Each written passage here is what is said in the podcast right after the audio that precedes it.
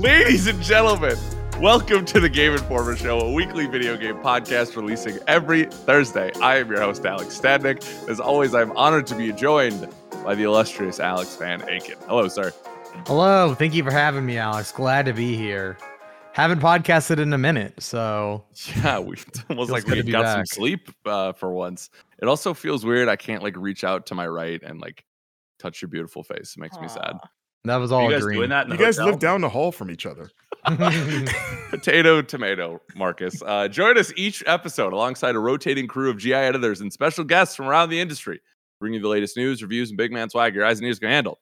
This week, I'm going fast because we have a lot to cover. We're going to be talking about uh, our experience at FG- SGF. We're going to be talking about we're actually playing video games now, which is fantastic. We have really great games to talk about. We're going to talk about our Xbox reactions, uh, our Capcom reactions, you know the emails, and one sad thing, happy thing, but very sad thing, and that is the departure of one Kim K. Star Wallace. Uh, I spoiled who else is on the episode, but first, let's introduce the crew. K. Star, hello, how are you? Hi, hi. Wow, this feels weird that this is going to be my last one with you guys, but uh let's make it count. Yeah, let's, Let's, do it. go. I got Let's to do one go. more. Let's go. Let's Let's go, let's go, go. let's go. We are also joined by the online content director, beautiful man himself, Brian Shea. Hello, I'm excited to talk about SGF and Kim. Yeah, I uh I I am too. I don't have a joke for that. Uh Marcus Stewart also here, who I'm realizing I don't really have a nickname for. M I Stu. I feel like that changes every time we record anything ever. But I'm happy to be It's here with you guys today. I like M Stew as much as I hate M it. You know, Stew? M yeah, Stew, M yeah. Stu. Oh boy. What I had for dinner bowl last in- night. Yep. Get some M Stew, baby. Oh boy, that's gonna stick to your ribs. Hi, Oh, there we go. oh. Yeah, keep that energy. And then of course, uh the pride of Louisville, I guess. I don't know. You're probably like the sixth most famous person out of Louisville. Blake Hester, right? Recently, I went. Recently, there was a tweet going around like, "Are you the most famous person that went to your high school?" And I was hmm. like, "Definitely not." But I was thinking about my graduating class, and I would say I'm top five. I wish. Yeah, not had a- because I'm famous. It was just an unremarkable class at Right. Trinity High School, Yeah. class of 2012. But shout out to Pierce Abernathy and Ernie Utah Stevens because they're way more famous than me. Man, one of my uh, Ernie classmates plays in the NFL. Stevens. hmm Which who what, what's his name? Uh, ooh, Emmanuel Cook. I don't know if he still plays, but he did for a, a minute. I know. He, Huh. I think he was at the 49ers, but he was like one of our star football players. And Yeah. yeah, and then he We- got big. He's in Madden probably somewhere. Oh. Ernie's that's a pretty simple. professional figure skater. Okay. Why he's more famous than me. Hmm. Yeah, that that fits. Pierce Um, is an influencer. Speaking of more famous than us, Kim Wallace.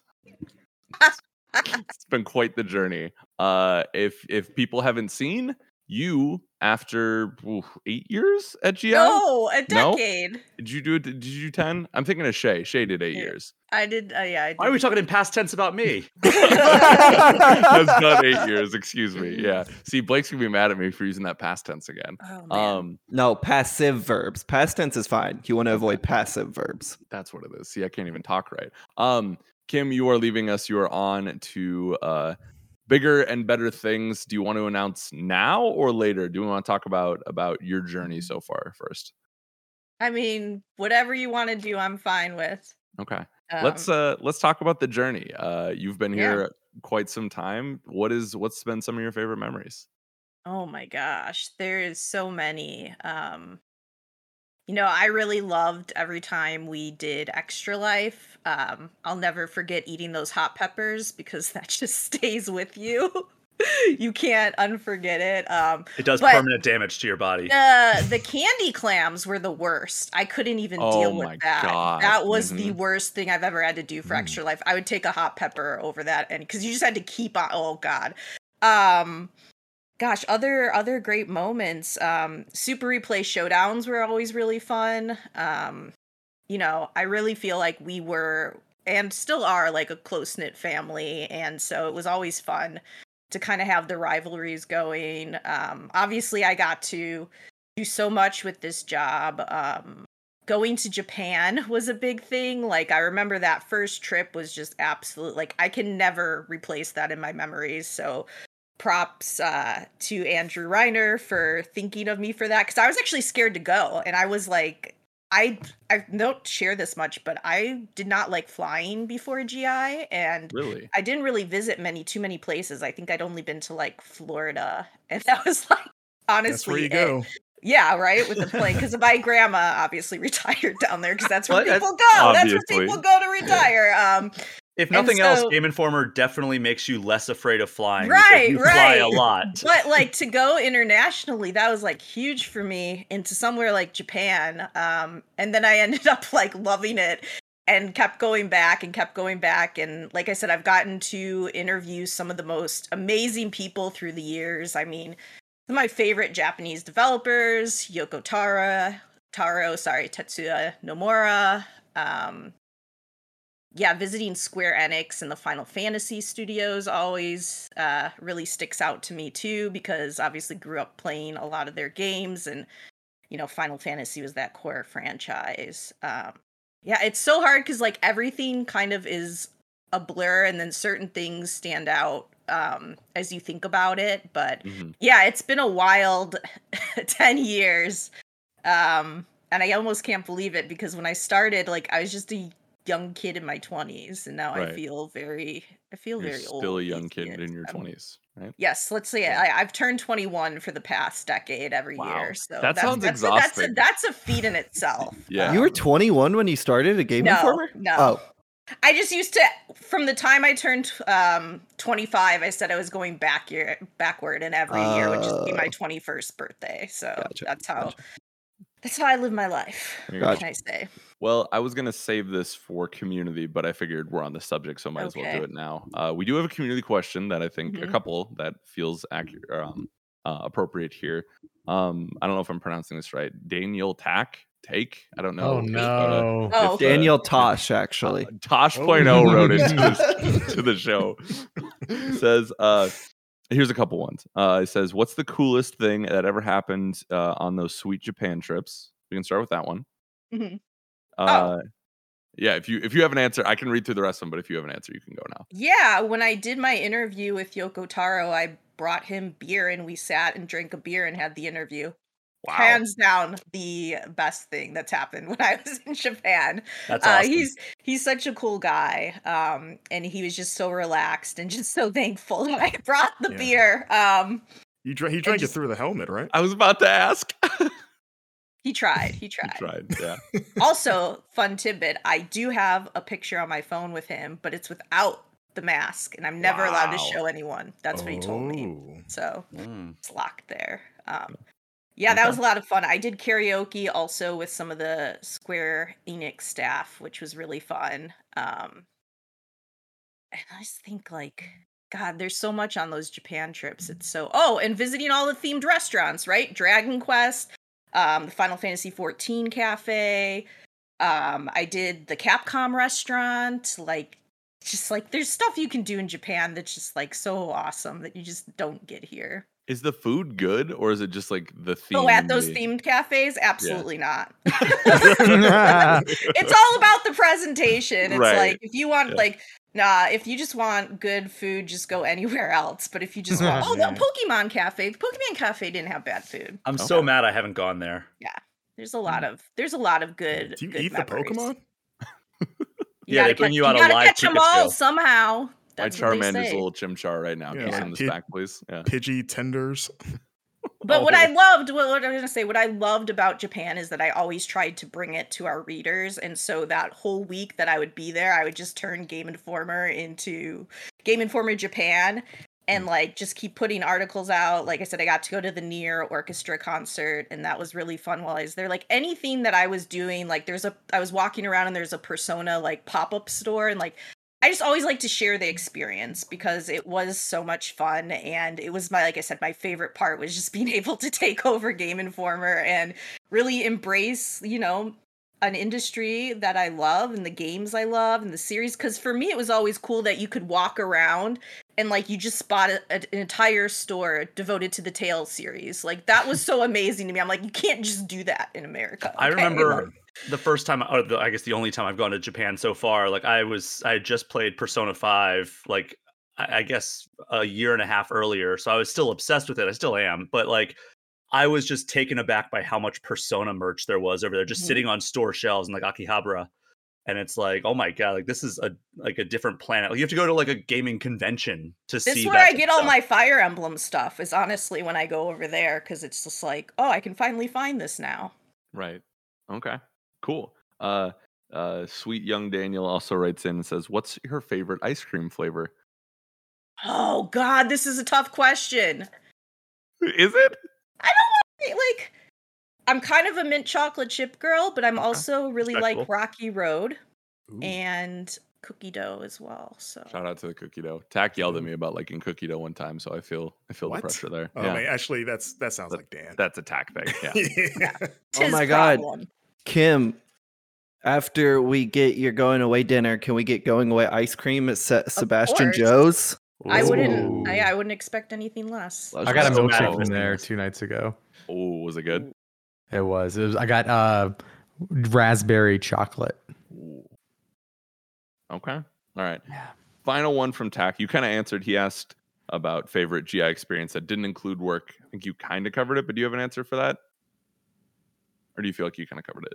Yeah, experience that didn't include work. I mean, it always included work because it was for Game Informer. I would say mean, I that don't like, understand that question.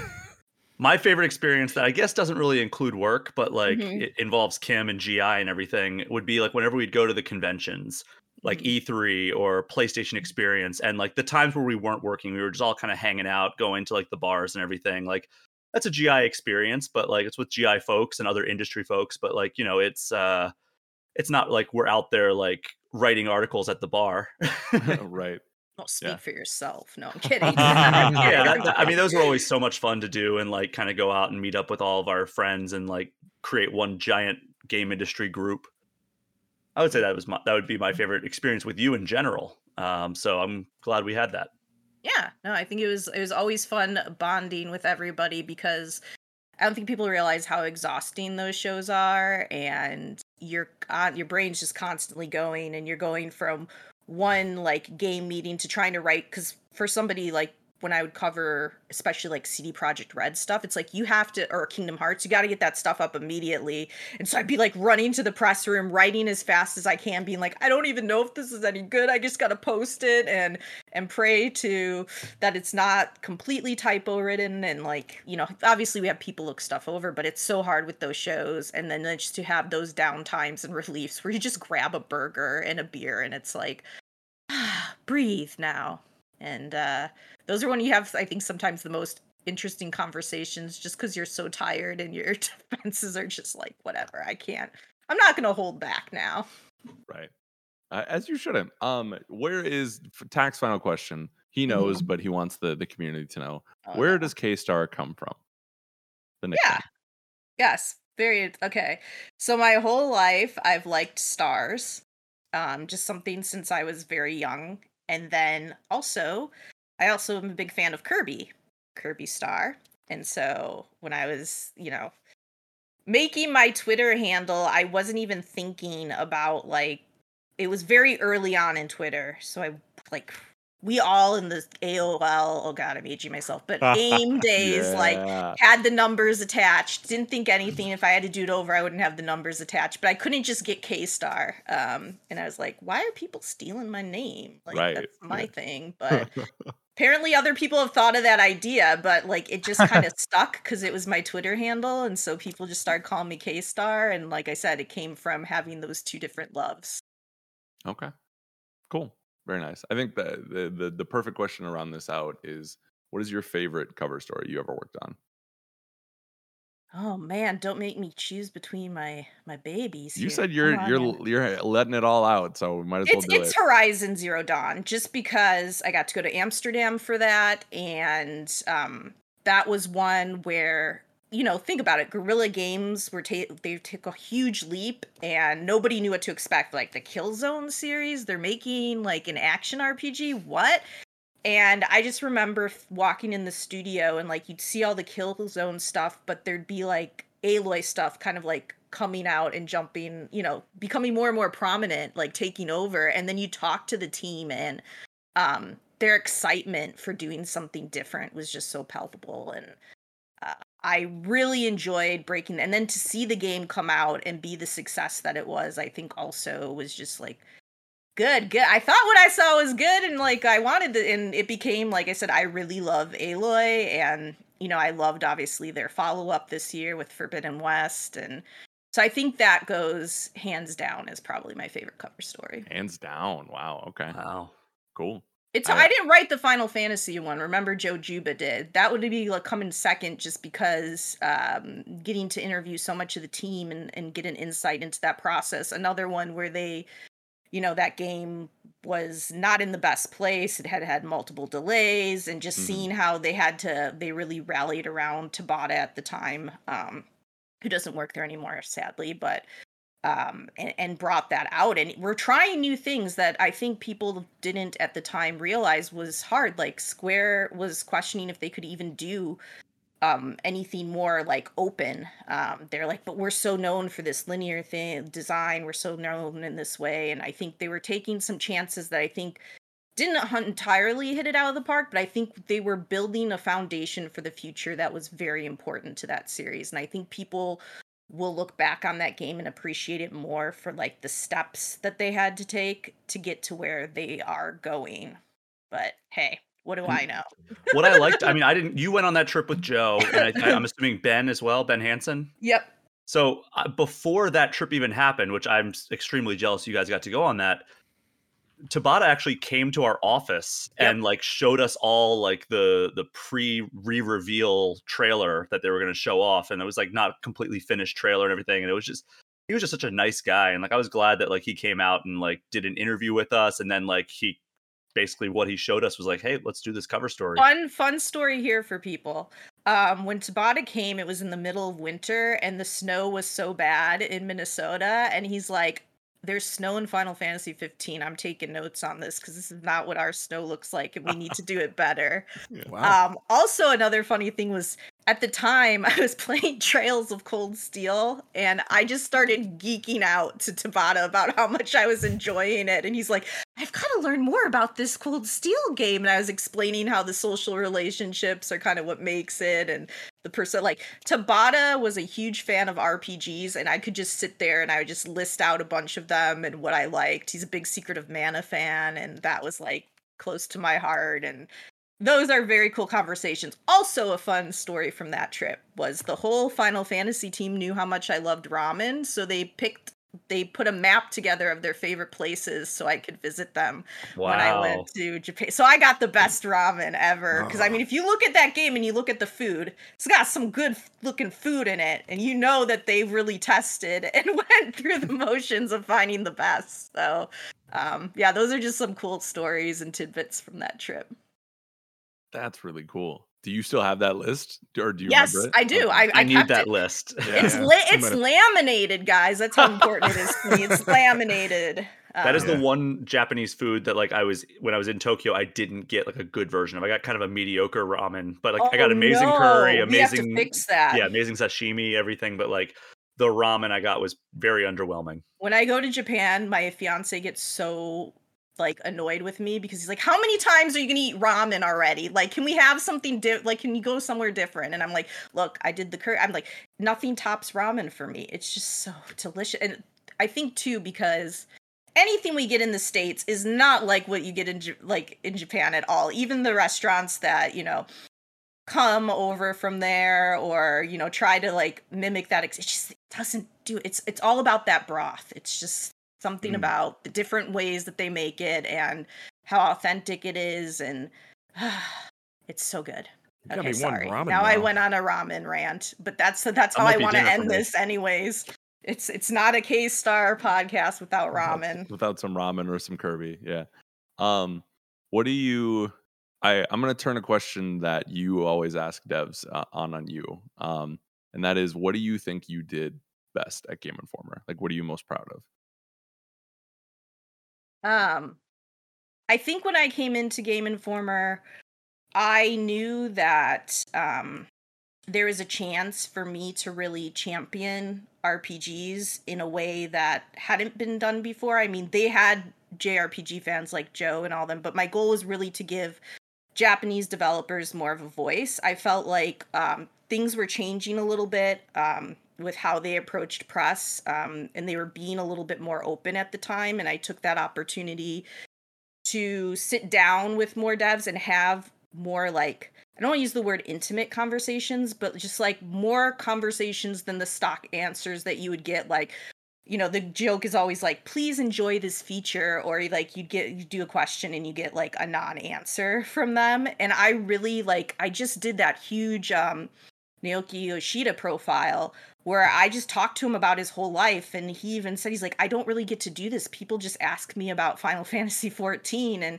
i don't ever get to talk about myself and i think that was a big thing for a lot of um, those developers is people just knew them based on like the games that they made and you know, a comment here and there. And like I said, doing that huge interview with Yoko Taro, who's just like more outspoken. I remember my first interview with um, Hideki Kamiya. I was so nervous because this was like really early in my career, and that was when he was really blocking everyone. And I'm like, oh my god, he's gonna be such a such a jerk to me if I ask the wrong question. And then he comes into the interview and he's like, like no he's like don't worry i'm nervous too and he was very he was very very nice like in a way i was not expecting based on his online persona and like hmm. I don't know there's so many of those types of interviews that i got to do through the years and then also i think in the mix of that um it's very passionate about being able to tell developers stories as i was just saying but like all around so like i love to kind of tap into the indie scene and I wrote on a lot of different topics I feel that were important in the industry. One of my favorite features that I did was actually on video game addiction and where it was and if it even existed. I was curious as myself as someone who plays the game, what is that line between where it becomes an issue and you know, at the time like there's a lot of controversy because it was just being like put in the DSM and everything and there like i said i i talked to so many people for that it's on gameinformer.com if you guys want to read it but like it was a really exhausting piece just because i felt like i had to make sure i was getting like every angle of the story and presenting it in a way that you know was taking myself out of the the equation of someone who plays games. Like i had to separate myself. Like of course i want to say no it's not an issue but for some people it is. Like they can't put it down and it affects their lives. And then like i said where does that go? Um and then two one of the things i really wanted to do was you know have a voice for women in gaming and i you know i did a big fe- feature again on like what some of the uh, things that were going on in the industry to help bring that to light because like when i grew up i didn't really see many women on stage at conferences and it also made me realize that I needed to be more visible. Like very early in my career, I kind of didn't want the spotlight. I always said I'm a writer, not a face. And that's just like because I love writing and and all that. And I'm a shyer person actually than I think people ever realize. And um I I have a little anxiety here and there sometimes. So I just like, I don't want to be for but like it is important to be visible and it is important because then you know the whole if she can see it she can be it thing and i totally um, respected talking to god a huge amount of women developers and just women in the industry in general and getting their perspectives. So those are some things that I'm really proud of. Sorry to ramble, but there's just like so many different is... sections of my career because I was never just like I never like I am best known for being like a voice on RPGs, but I didn't just want to be that. I wanted to tap into issues in the industry. I wanted to like be able to really see like behind the scenes and the people who are making these games and what they were doing and i wanted to bring that to other people. Um, but i didn't want to ever be like i wanted it to be about the people and the games and never about me. And i feel like i was able to achieve that in my career and i'm just gonna get a little misty eyed here but like that was that was really important to me. For sure. Well, and to not be outdone, you on your, one of your last things you will ever do here for GI you made Sora trend online with your Sora Kingdom Hearts and Nomura trended on Twitter yesterday, and I cannot tell you the rush of like what that is is as a bang to go out. If, if there's one game series that I feel like encapsulates my whole career at Game Informer, it is Kingdom Hearts and that passion and love. And I still to this day, I remember when Kingdom Hearts 3 was first announced at that press conference. Um, I like I was very reserved, like I said at this time, like very much like I'm serious, like I'm here to do journalism and I want to do a good job. and the reveal came on and I got up out of my seat and just started screaming and then I started doing this dance and Dan Ryckert actually made a vine out of it at the time because it was like everybody was just like what is going on with and Matt Miller still like I said he references it to this day cuz he's like I'll never forget that reveal cuz I was waiting for it for so long. So um yeah we posted a big interview one of my last interviews with uh Nomura. He doesn't do many and he's not an easy interview so I want to say that like not because um he's difficult but because he's hard to get information out of and get him in the right like Kingdom Hearts is just hard it's hard to talk about, I think, and there's a lot of different things that he can't say or that he doesn't want to spoil and um, it's not always easy. So that blew up online the other day and that's i'm going out on a bang i couldn't ask for a better interview to end my gi career on. 100%.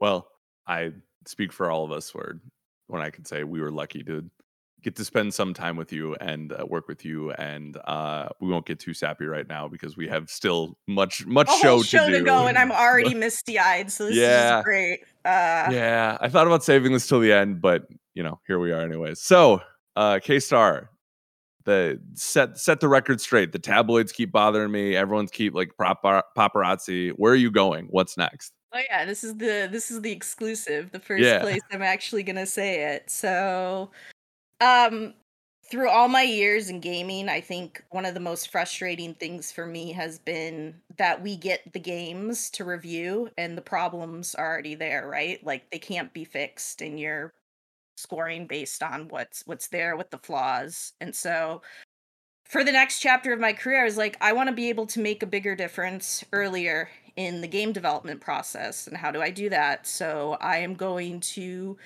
be a consultant at Aim Assist and help with games early. Like I'm going to see them really early and be able to give them feedback, you know, whether like what's working, what's not, what I think, you know, they should be propping up and um yeah just being able to do a lot of research and comment and, and on that stuff um, so i will be more behind the scenes um, but i think that's a good thing for all of the years i've played games um, you know adding like since i was five years old to these 10 years at game informer i got a lot that i can offer in those terms and so yes that is where i am going and Wow.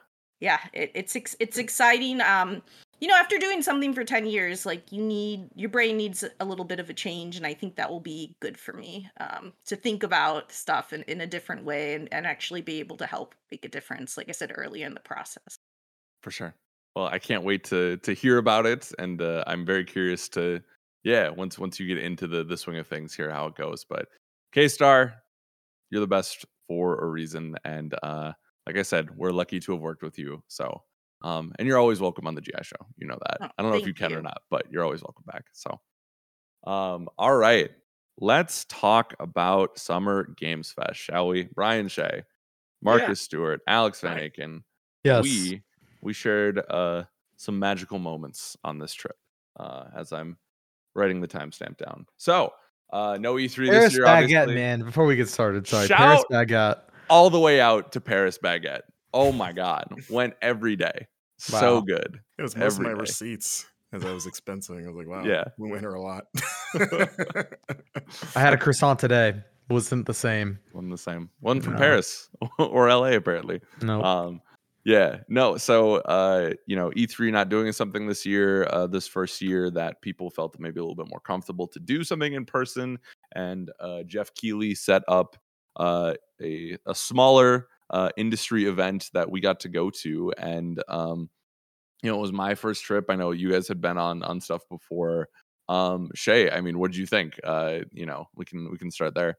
So I tweeted this that it was refreshing and it was a well-run event. Um, you know, it was it was a much smaller event than you would ever see at E3. I mean, since probably the '90s, uh, there were only probably a handful of AAA games. Like you had Sonic Frontiers, you had uh, Street Fighter Six. Cuphead's an indie game, but it almost has like that AAA clout to it, Right. like at this point, because it has Mhm. such like a huge following. But other than that, like it was, I mean, there's Outriders expansion, Yep. but like not a whole lot of like huge, like this is like a hundred plus size development team games. So the indies really stole the show, I think. Um, like obviously everybody wanted to play Sonic, everybody wanted to play Street Fighter, but like the indies were like the things that I was like super excited to get my hands on. And there were just flashes of brilliance in almost all of them. Like I could say I played probably 80% of the games that were at Summer Game Fest. Like that was my entire second day was just going around like basically game demos nonstop with like 30 minutes to eat lunch real quick. Hmm and it was uh almost all of them were really really fun. Uh, i had a great time with games like time flies where you're like a little uh a little fly. You have 77 seconds space well de- it depends on what country you choose. You have a different life expectancy uh of, of like where you're from. So like if you choose the us it's like 77.6 seconds. If you choose like another country it has a lot lower life expectancy it's just whatever that country's life expectancy for a common housefly is.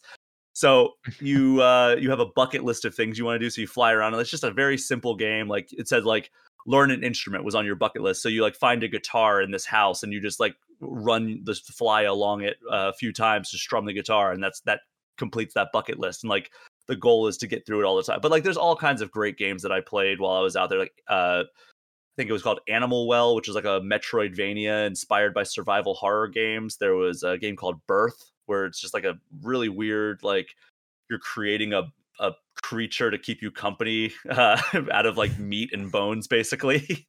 like there's so many like creative ideas, and I played like uh, EA Sports had a, a their F1 2022 out there, and like I played like a VR version of that with like a whole like racing apparatus. It felt like just unbelievably immersive. Like so stuff like that was really fun. But I, I think my big takeaway was like it feels good to be back doing in-person events.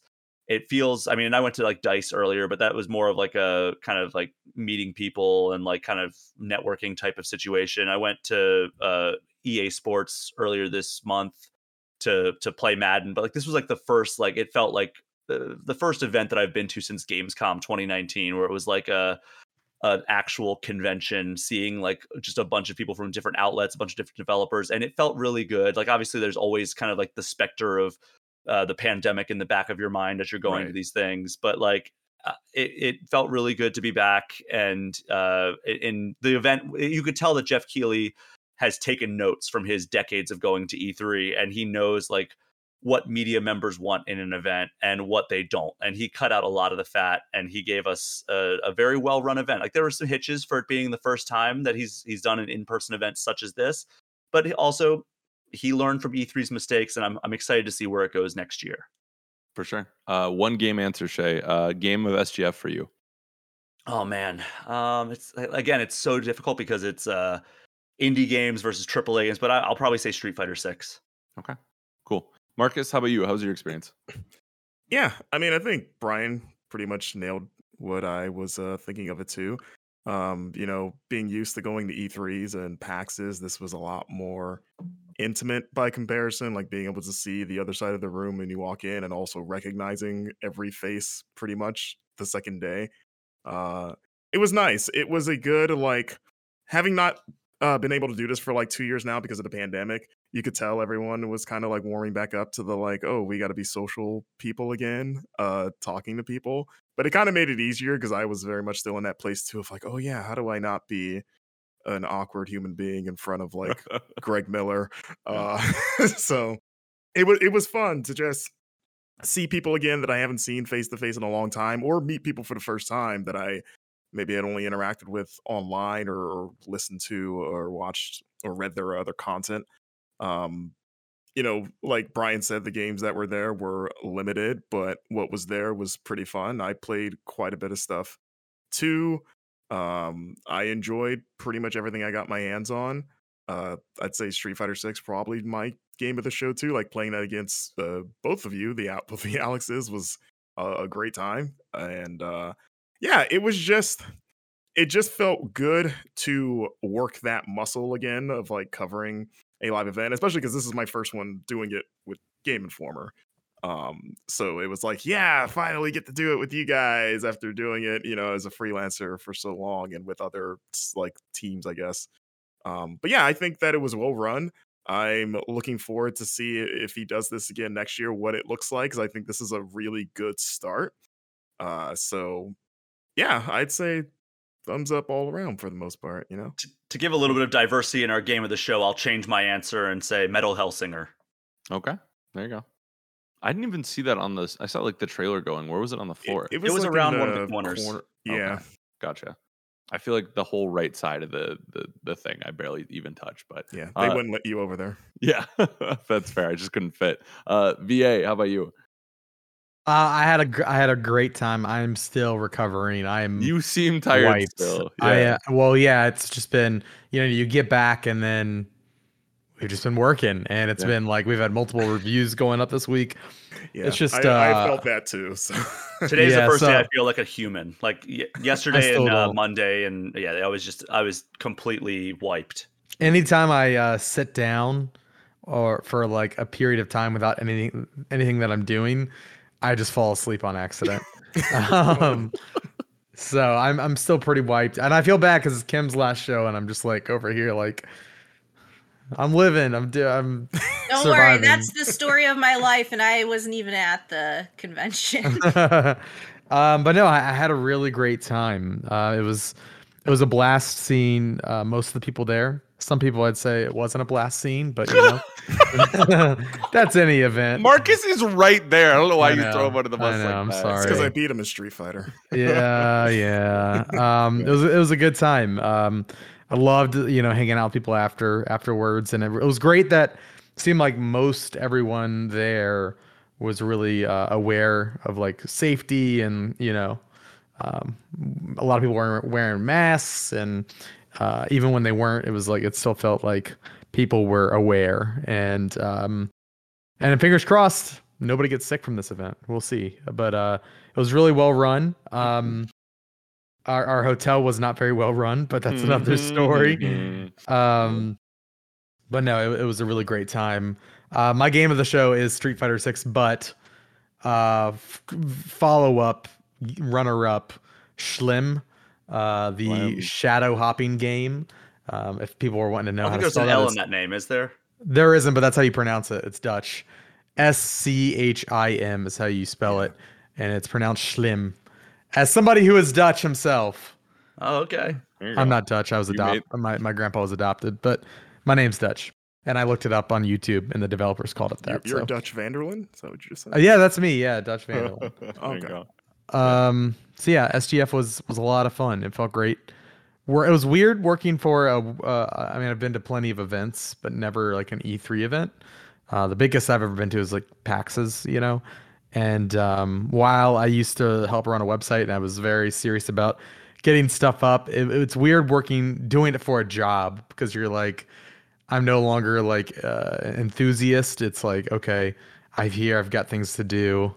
Uh, it's just a different feeling, but it was a lot of fun, and I'm very happy to have been able to go. It was Yeah.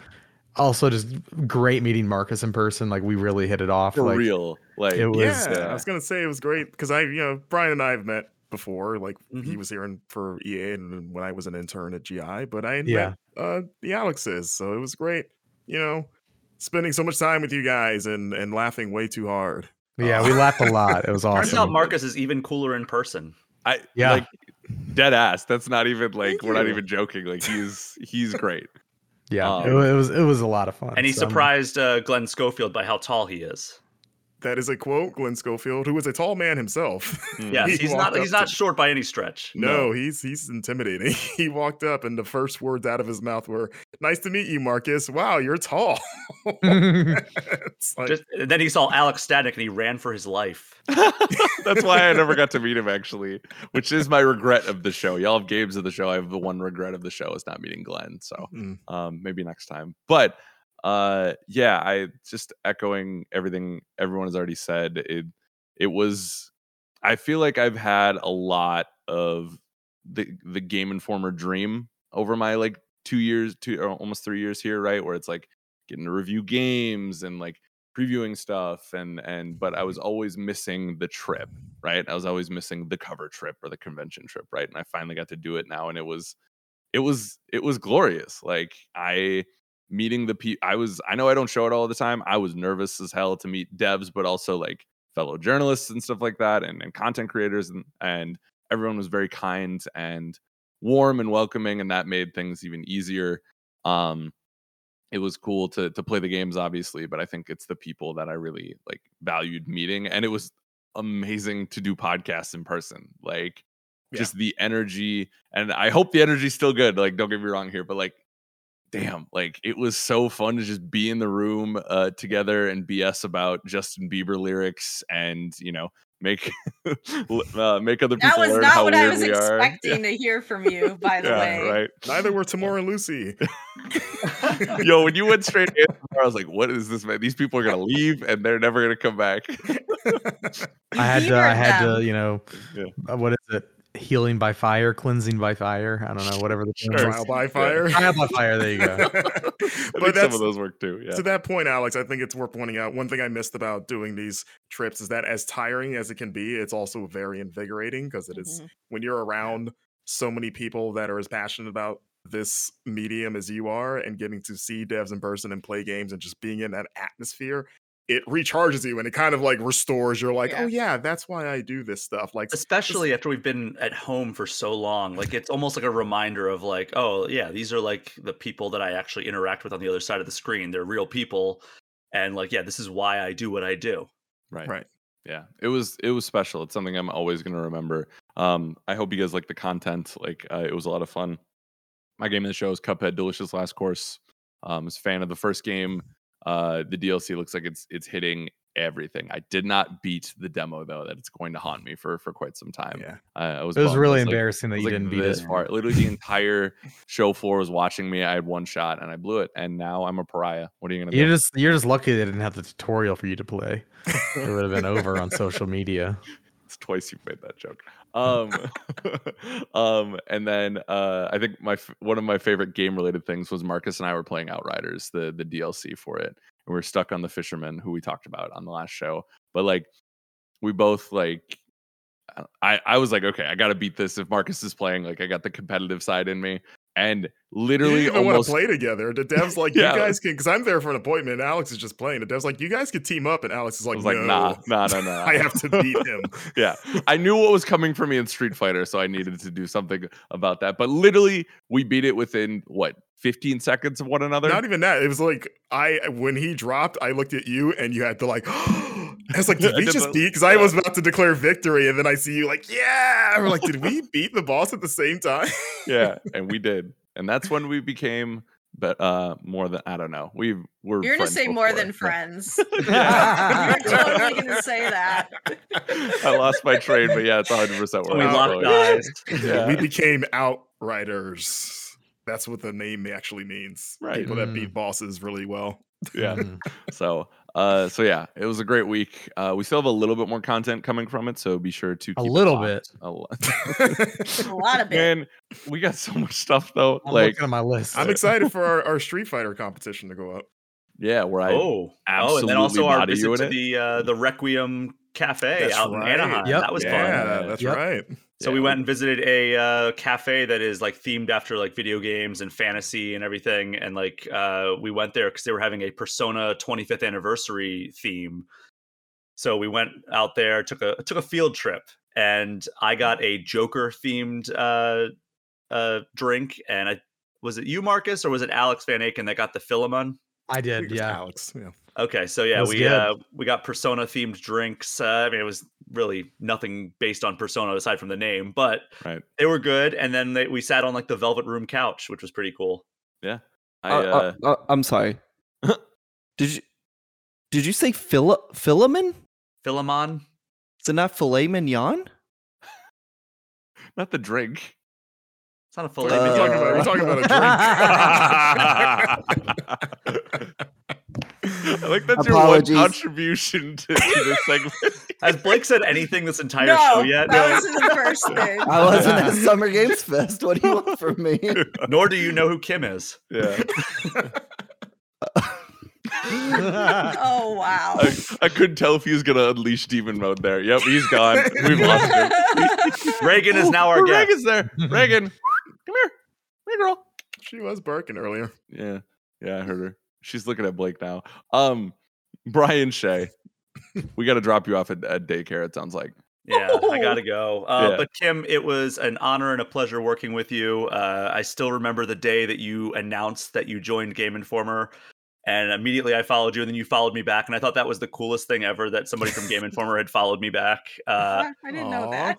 so, and and you know, it's been amazing uh, working with you. For me, it's been seven and a half years. For you, it's been a decade. But like, you know, you're, I consider you a very close friend. Uh, pretty much, basically the sister I never had. So it's Aw, sad to see you go, but I know you're really excited about this new opportunity, and I know that we'll stay in touch. for sure. All right. Well, thank you so much for having me, Alex. Yeah, thanks for being here. We're gonna take a quick break and we'll be right back. Welcome back to the Game Informer Show. It's time to get into the topic of the show. We're going to be talking about all of the news from Microsoft's uh, Xbox Bethesda showcase. Not all the news, the big highlights. Uh, you can go and watch our reactions, the archive of the stream. Uh, but yeah, uh, we we got a lot of news this week. Uh, I think number one, we'll start off with the. Um, you guys cool if we do Xbox first? Yeah. I'd Awesome. encourage it. What? We didn't talk about that before we started recording. Starting off strong, we got a look at uh Redfall, some actual gameplay. Hell yeah. I, I y'all know me. I love Arcane. Uh, I was curious how, what this was going to look like um, when they first announced it. Uh, we finally got gameplay this past week, and that game looks pretty cool. Um, Arcane, of course, uh, creators of Deathloop, Dishonored. Uh, Redfall is their upcoming four-player um, action game, four-player shooter. Um, and yeah, this is written by one Marcus Stewart. Marcus, you wrote, quote, the trailer sets the table for the adventure, which unfolds on the island of Redfall, Massachusetts. See, I didn't realize it was an island. I just learned something. The idyllic town falls apart when residents disappear, and worse, become vampires. If that's not enough, some survivors have taken to worshiping these night creatures as deranged cultists. Up to four players can team up as a band of survivors who must fight back and escape Redfall with their lives intact. Uh, the crew consists of protagonist Layla, who wields telekinesis, the sniper Jacob, the engineer Remy, with a cute robot companion in tow, and cryptid hunter Devinder. The gameplay trailer shows how these four combine their abilities to combat hordes of undead, such as Layla creating a teleconnected, telekinetic, telekinetic elevator to launch an ally Skyborn. Um, yeah, have we all watched the trailer here? Because uh, it looks freaking sick. I think my biggest takeaway was um, pancakes in the shot. Hello, pancake. Uh, my biggest takeaway was, I mean, seems like they've taken they they obviously obviously shared notes with what they learned on Deathloop, just like in the way that their their reload animations, the way that like uh, the guns work and appear, and the the kind of game feel, screen shake, all that associated with shooting guns. It really is reminiscent of Deathloop, and I think that's a really strong thing. I think that's a great thing to pull inspiration from. Um, because yeah, this game looks rad. Alex, what do you think? I I definitely Arcane is a new, relatively new studio to me. In that Deathloop is the only game that I've actually beaten um, from them. So I was like, I I knew their pedigree, right? I was excited by the potential of it, but it was like, okay, I'll see this when I see this, and like it'll be cool, and just kind of live my life. But I got I am so happy to say that I'm really really hyped for this game now. Like the the shooting looks amazing, like uh, VA said. The uh, the Deathloop animations and like the kinetic energy of that game is definitely present in this, and that's exciting to me as someone who just played that. Right. Um, I love this setting. I know we're getting a lot of vampires and stuff like that, but like I feel like it works really well for this setting, and I'm excited to experience a vampire story in that way. I also you said it on the stream, Alex, but I wasn't sure. But I read an IGN article today, and they they said it's open world technically. So and learning about how they're like trying to balance the open world of this town uh, when usually you know Arcane's not having to deal with that as much. Like that's going to be very interesting, and I'm excited that it sounds like whether it's single player or co-op, you're going to get a good story out of this. And no, I'm into it. I'm not Yeah, into. Oh, sorry. Go Oh. ahead. No, you finish your thought. Just the one, the one red flag that I saw that someone shared in our Discord is that it sounds like uh campaign progression is tied to being the host. So if you're not hosting a match, your progress goes away, and I I hate that, and I I don't think we should have that in games at all anymore. Yeah, Um, Dying Light 2 kind of did that too, didn't they? Like, Yeah, sto- they you did. didn't get story. You you kept loot, but your Mhm. story progress didn't carry. Right. Which made I- sense at least in that game because it's a choice-driven game. So if your friends make a dumb decision that you don't want poisoning your game, I can see why they would do that. Yeah. But So that's the only that's the only red flag I saw. Otherwise, I am I'm all in on, and that's definitely one of my most anticipated for next year for sure. So also a big differentiator with this game is it's Arcane's first true multiplayer game. I know Deathloop had, you know, asymmetrical multiplayer options with with um Colt and um, Julianna. yeah, yeah. But uh this is like the first their first proper co-op game that I know of. Um Well, They had one that got canceled pretty famously, which they seem to Oh, have yeah, spent the yeah. last 20 years just like trying to remake in various forms, which I think yeah, is what was that funny. game called? Uh not The was it- Crossing. Yeah, the crossing. Um this is the first one that's gonna hopefully see the light of day. We'll see. and uh, that's very exciting to see oh, how that differs from their their single player focused catalog um and also just like i'm very curious on like what sort of immersive sim elements they're going to introduce into this game how that might work in a co-op setting uh, i know this is definitely more of a i feel like this on the outside looks like the least risky game they've made um and the most safe game they've made which Hmm. I am I'm not totally upset about because I think Arcane takes a lot of risks and they take a lot they make a lot of weird games and I'm excited to see how they can introduce that weirdness into a uh, more more traditional genre, right? Um, and yeah, I don't know. It should be cool. I hope. So we'll see. But Blake, what do you think? You're I know you're a big Arcane fan as well. yeah. I, if you picked five words to describe an arcane game that I wouldn't want to play, it's this one. it's just like online kinetic multiplayer stuff like that. You I just like multiplayer I games, want to I want to be excited for it. I'm just not. You know, it's like that's not what I value in arcane games. And like as a massive fan of arcane games who like when they announce a new one, that's usually like top of my list of games I want to play. Yeah. Um, this one like falls completely flat for me. But by virtue of my job, I will play it and I'll make a you know more informed uh, evaluation then. But unfortunately, this doesn't do it for me. i don't like quippy games. I don't really like like Mm. co-op. There were so many type quips. Things. There was a lot of Quippy quips game. You just played Neon White. and Deathloop too. Yeah. okay, all right. Well, fair, Fair, fair, is fair. fair. Yeah. Uh, not for me. Fair. Kim, what do you think?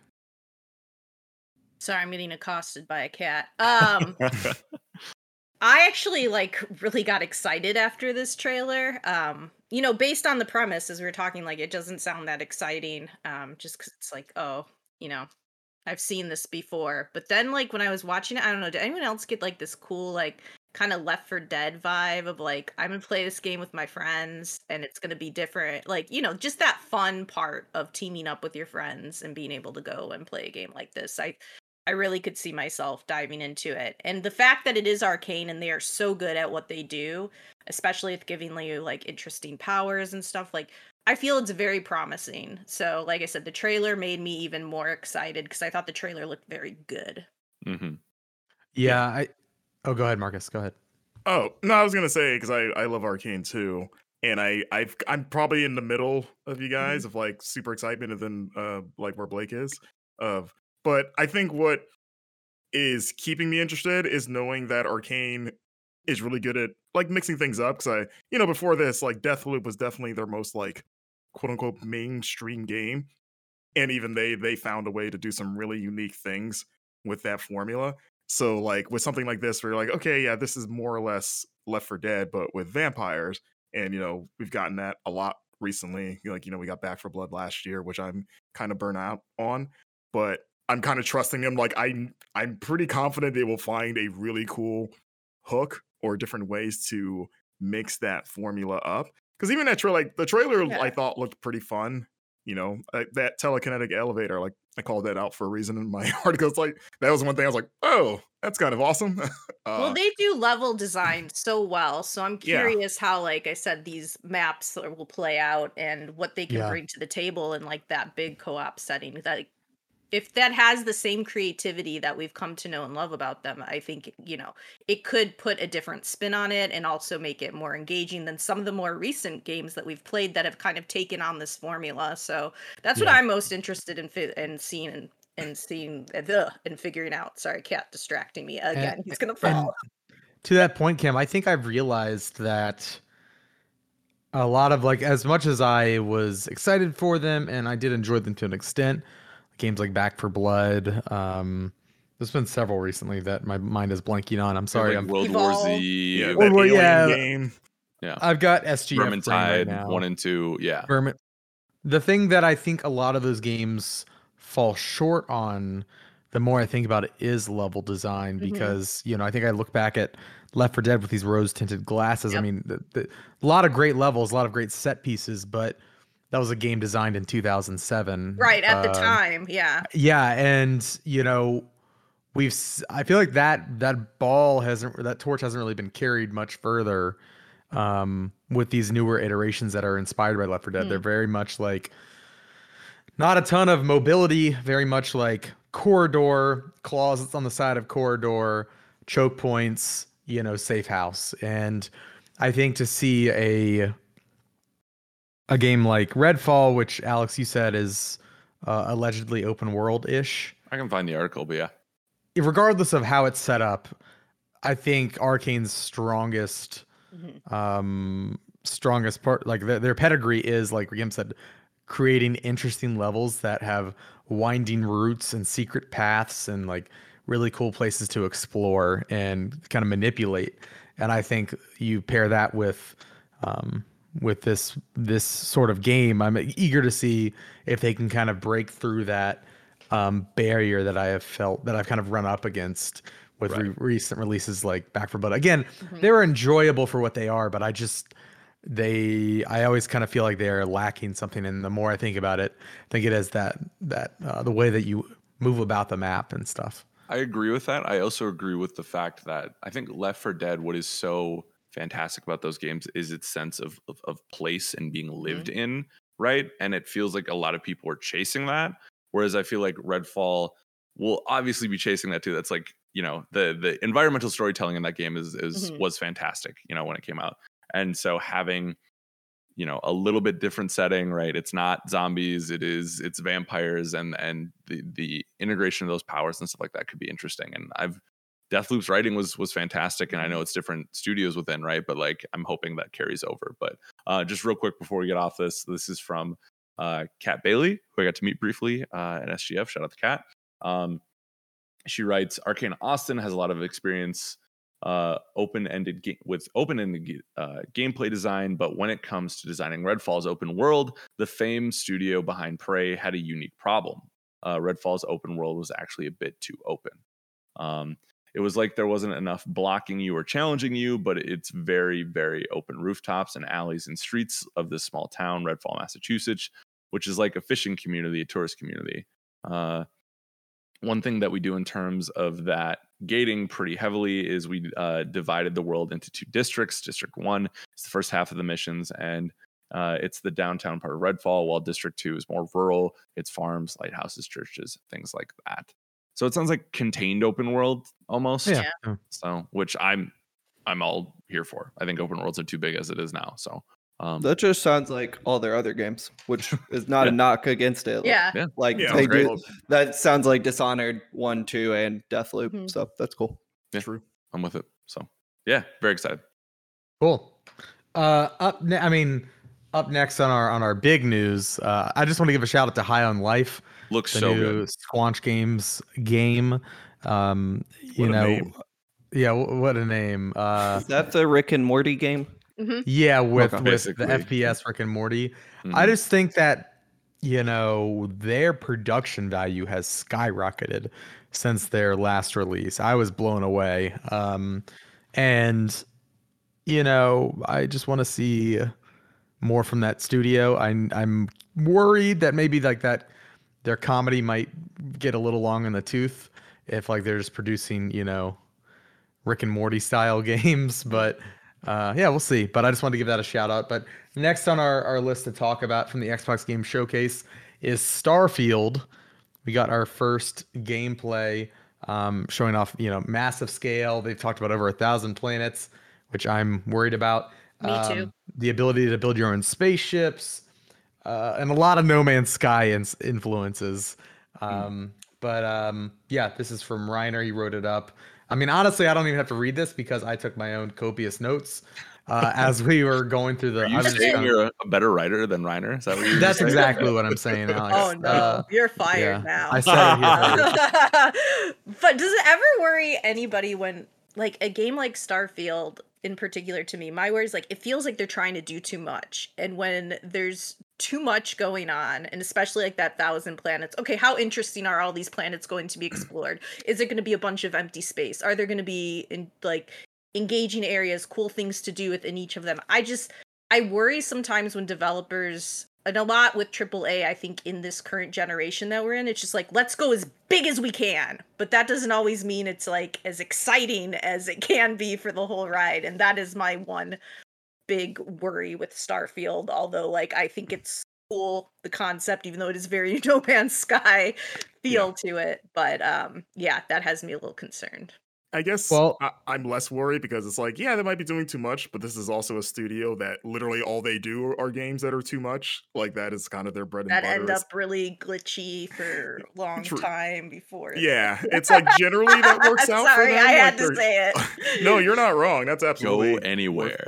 Do Right. anything. That's why I'm glad Yeah. that they uh, did the Glitch delay that they did because they probably realized like, hey, we're gonna get a lot of criticism if there are so many bugs, but I still think you are gonna run into glitches and bugs with something as big as this. Um, I hope one planet is just like a disaster. Like for some reason, all the bugs are localized on one planet. Like you just go there and it's just like they you should do that as through the- like a the- shout out to their past. Like, Yeah, this it's is just how they used to be. Now visit all the rest, and they're wonderful. skybox is falling apart, like the atmosphere is collapsing, just all kinds of nonsense going on there. Sorry, Yeah. AVA, I didn't mean to.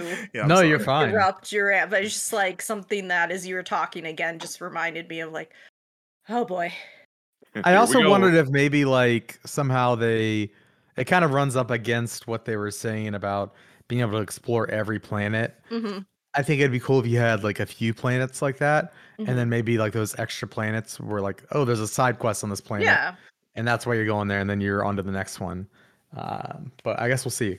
Because these Um, are all, um, I'm sorry, these they know that they're using procedural generation, which they do use for all their games to a degree. But from my understanding, it sounded like the planets themselves are handcrafted. It's not like No Man's Sky, where like it's making every planet correct. Too. No, right? I So- think it's a combination. Some are Okay. Yeah, yeah, handcrafted, yeah. some are procedurally generated. Yeah. okay, I don't. I imagine the main path is all you know, obviously handcrafted planets. handcrafted. Yeah. Right. I think I, I definitely think focusing on the a thousand, I get it. Like I am I am the one of the main people who complains about open worlds being too open. I just I have this sense of like wonder with it though too, Mhm. where it's like I think some of the best parts of something like like old Bethesda games or like Witcher, right, is just stumbling upon this completely random moment that is you just didn't expect and and you go and have the you know have like this amazing side quest right Mhm. and i feel like this this game is ripe for that because how cool would it be to just go to like i don't know the andromeda galaxy or something like that and you just you're going to mine the specific mineral and then you just discover this alien race that like has not been like talked about in the game or anything like that and you just go through a quest line like that that's kind of where Yeah, my like, head is I mean, at Elden Ring is full of that stuff. you know? right yeah Yeah. So I I understand why people are saying, but like I'm also I don't know. I play Bethesda Game Studios games differently, where I definitely don't venture off as much, so it doesn't like Hmm. bother me if I still have the the main checkpoint. Does that make sense? Like I don't Yeah. know.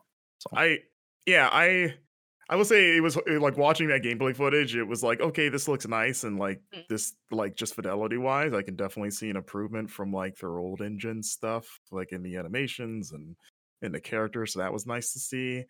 I it, I man, it feels like I just couldn't help but think that like in addition to No Man's Sky, that like the Outer Worlds as well. Like, oh man, those games kind of ate this game's lunch a little bit. Like I'm seeing stuff that I've already played through between those two games of like Fallout in space, more or less. mhm. Uh, so But that this will be bigger. Uh, yeah, I guess so. Yeah, I mean, it'll be much bigger than you know. Outer Worlds was intentionally a much smaller Well, game, Yeah. uh, which kind of worked in its favor, honestly. but Mhm. uh, so yeah, it was. It, it, there was parts where there wasn't enough moments where I felt truly like, whoa, okay, like I was missing that X factor, I guess, like that intangible X factor that would send it over the edge. I'm gonna play because I love Bethesda Yeah. games. Um, I feel like it's been a while since I've really found myself like lost in them because Mhm. like I thought Fallout 4 was just okay. Um, but I think the last like I'm I'm chasing that Skyrim high. Like Skyrim, I think was the last game I played where I was absolutely just hundred percent like obsessed with it. right. You know, Yeah. uh, and I haven't had that since then. And I'm hoping this is that. But just from what I've seen so far, is like, oh, this looks fine, and I'm excited to see these different planets, especially if it is more of a, I guess, handcrafted No Man's Sky. Because No Mhm. Man's Sky had a lot of those fun discovery moments, but you know, it was also Right. kind of light on stuff, at least early on. Right. So I- it's funny doing a live stream and like being in your own bubble Mhm. and like and then coming out of that and seeing like you know everyone else's reaction and stuff like that because i i think i was definitely more taken with what i saw i know i was more taken with what i saw than than you marcus just because like i'm definitely more of a sci-fi person than a high fantasy one so like you know i'm with you fallout 4 not great it was just you know yeah, i didn't i think- didn't It was fine. It was okay. it's it's hard Yeah. coming off what it was coming off, but it felt derivative of what had came before, Right. which is hard when you're in in you know you're trying to make sequel after sequel that are living up to these expectations. So the fact that it is kind of like Fallout or Elder Scrolls in space has me jacked, frankly, because it is it's a genre that I like more than than what I said before, and also there's just this sense of of hope and wonder to it that I I found myself really uh enjoying just because I Yeah, feel like, a lot of tonally.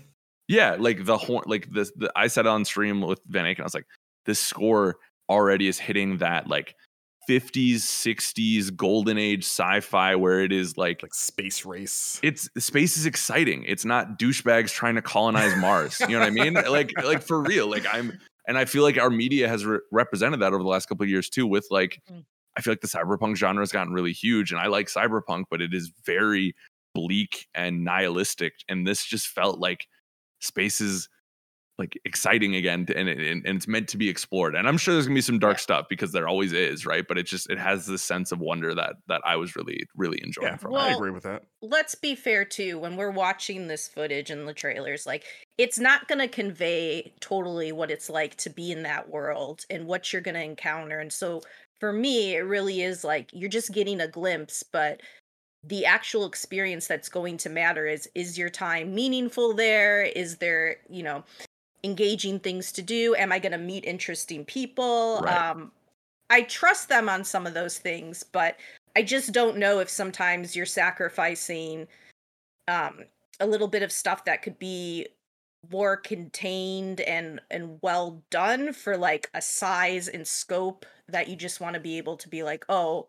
you know, cuz let's face it, the bigger you go with the game, the harder it is to keep everything as interesting um Yeah. Yeah. as the last. So that's my only worry, but yeah, as I say as we watch this stuff, we're only we don't know what it's actually it can't convey the sense of actually being in the world and what's going to be there no matter what you see um, and that will be i think the true telling point when people finally are able to play the game is if does that live up to you know what we want from a game out of bethesda and i mean bethesda makes some pretty damn good games so They can, yeah.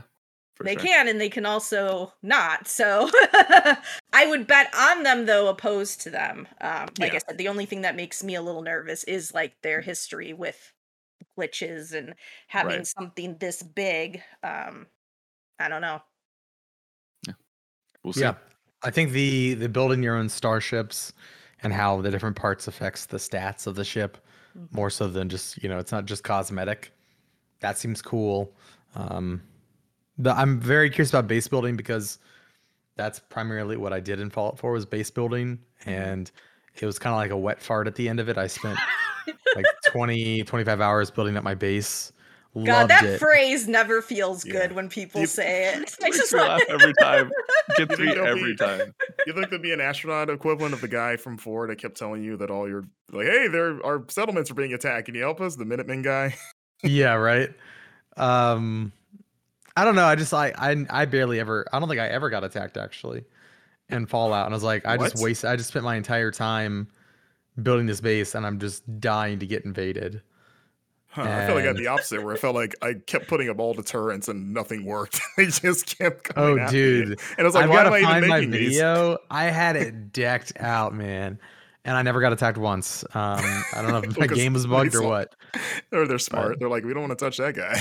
I had like I, I picture Van Aken like making this elaborate, like you know, Oh, being like, real. "Oh, I'm gonna get this person here." Like, "Oh, I'm setting it," and then like nobody crickets, comes. yeah. you know I, I set up in sanctuary that was the, the first town right Yeah. Diablo. And there's that bridge on the right that goes to the gas station where the power armor is. I had turned that entire bridge into like a giant mouth piece that had like all these turrets and it fed into like these this giant fortress.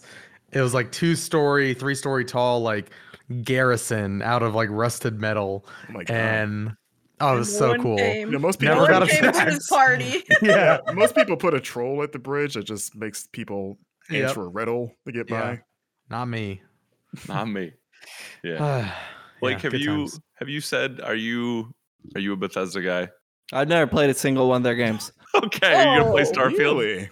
Starfield looks cool, I guess. Okay. all You know what it is? I think's gonna happen is I'm gonna go through the uh, nine stages of being a a, a, a, potential Bethesda fan, where they release a new trailer. I'm like, it looks pretty cool. Game comes out and everybody's like, it's great, and I'm like, can't wait, and then I just never play it.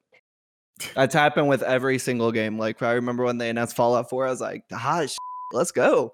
And then it came out and I just forgot to play it.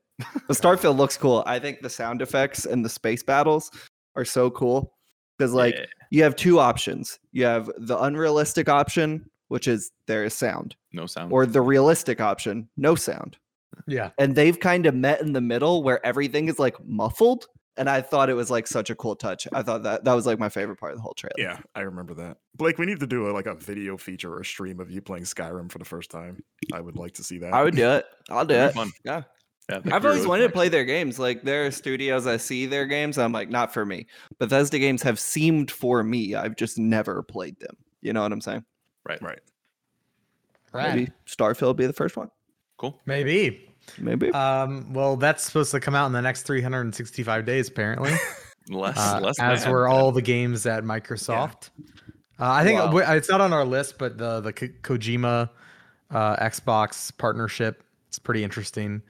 Nothing to show of that yet. Early days, but they're working I feel like fans wish this into existence. Like when all the rumors were going around, I was all like, "Nah, he wouldn't. He wouldn't betray Sony like that. None of these betraying Sony. Don't get me wrong, but like, Yeah. you know, they're him and Sony are pretty tight. Right. Um, and I'm like, this is just something like fans really want, but I don't. Th- I even said it. I think on the uh predictions podcast is like i just don't think it's happening and then it happened i was like whoa like this doesn't it feels like it felt like a pipe dream but it happened and um i'm excited because like i think it's great when developers you know get to approach you know different audiences different systems whatever um, the more people who can play those types of games the better and the more that they have funding to help them make the games that they want the better so yeah for sure. he won't be using Decima engine, I don't believe.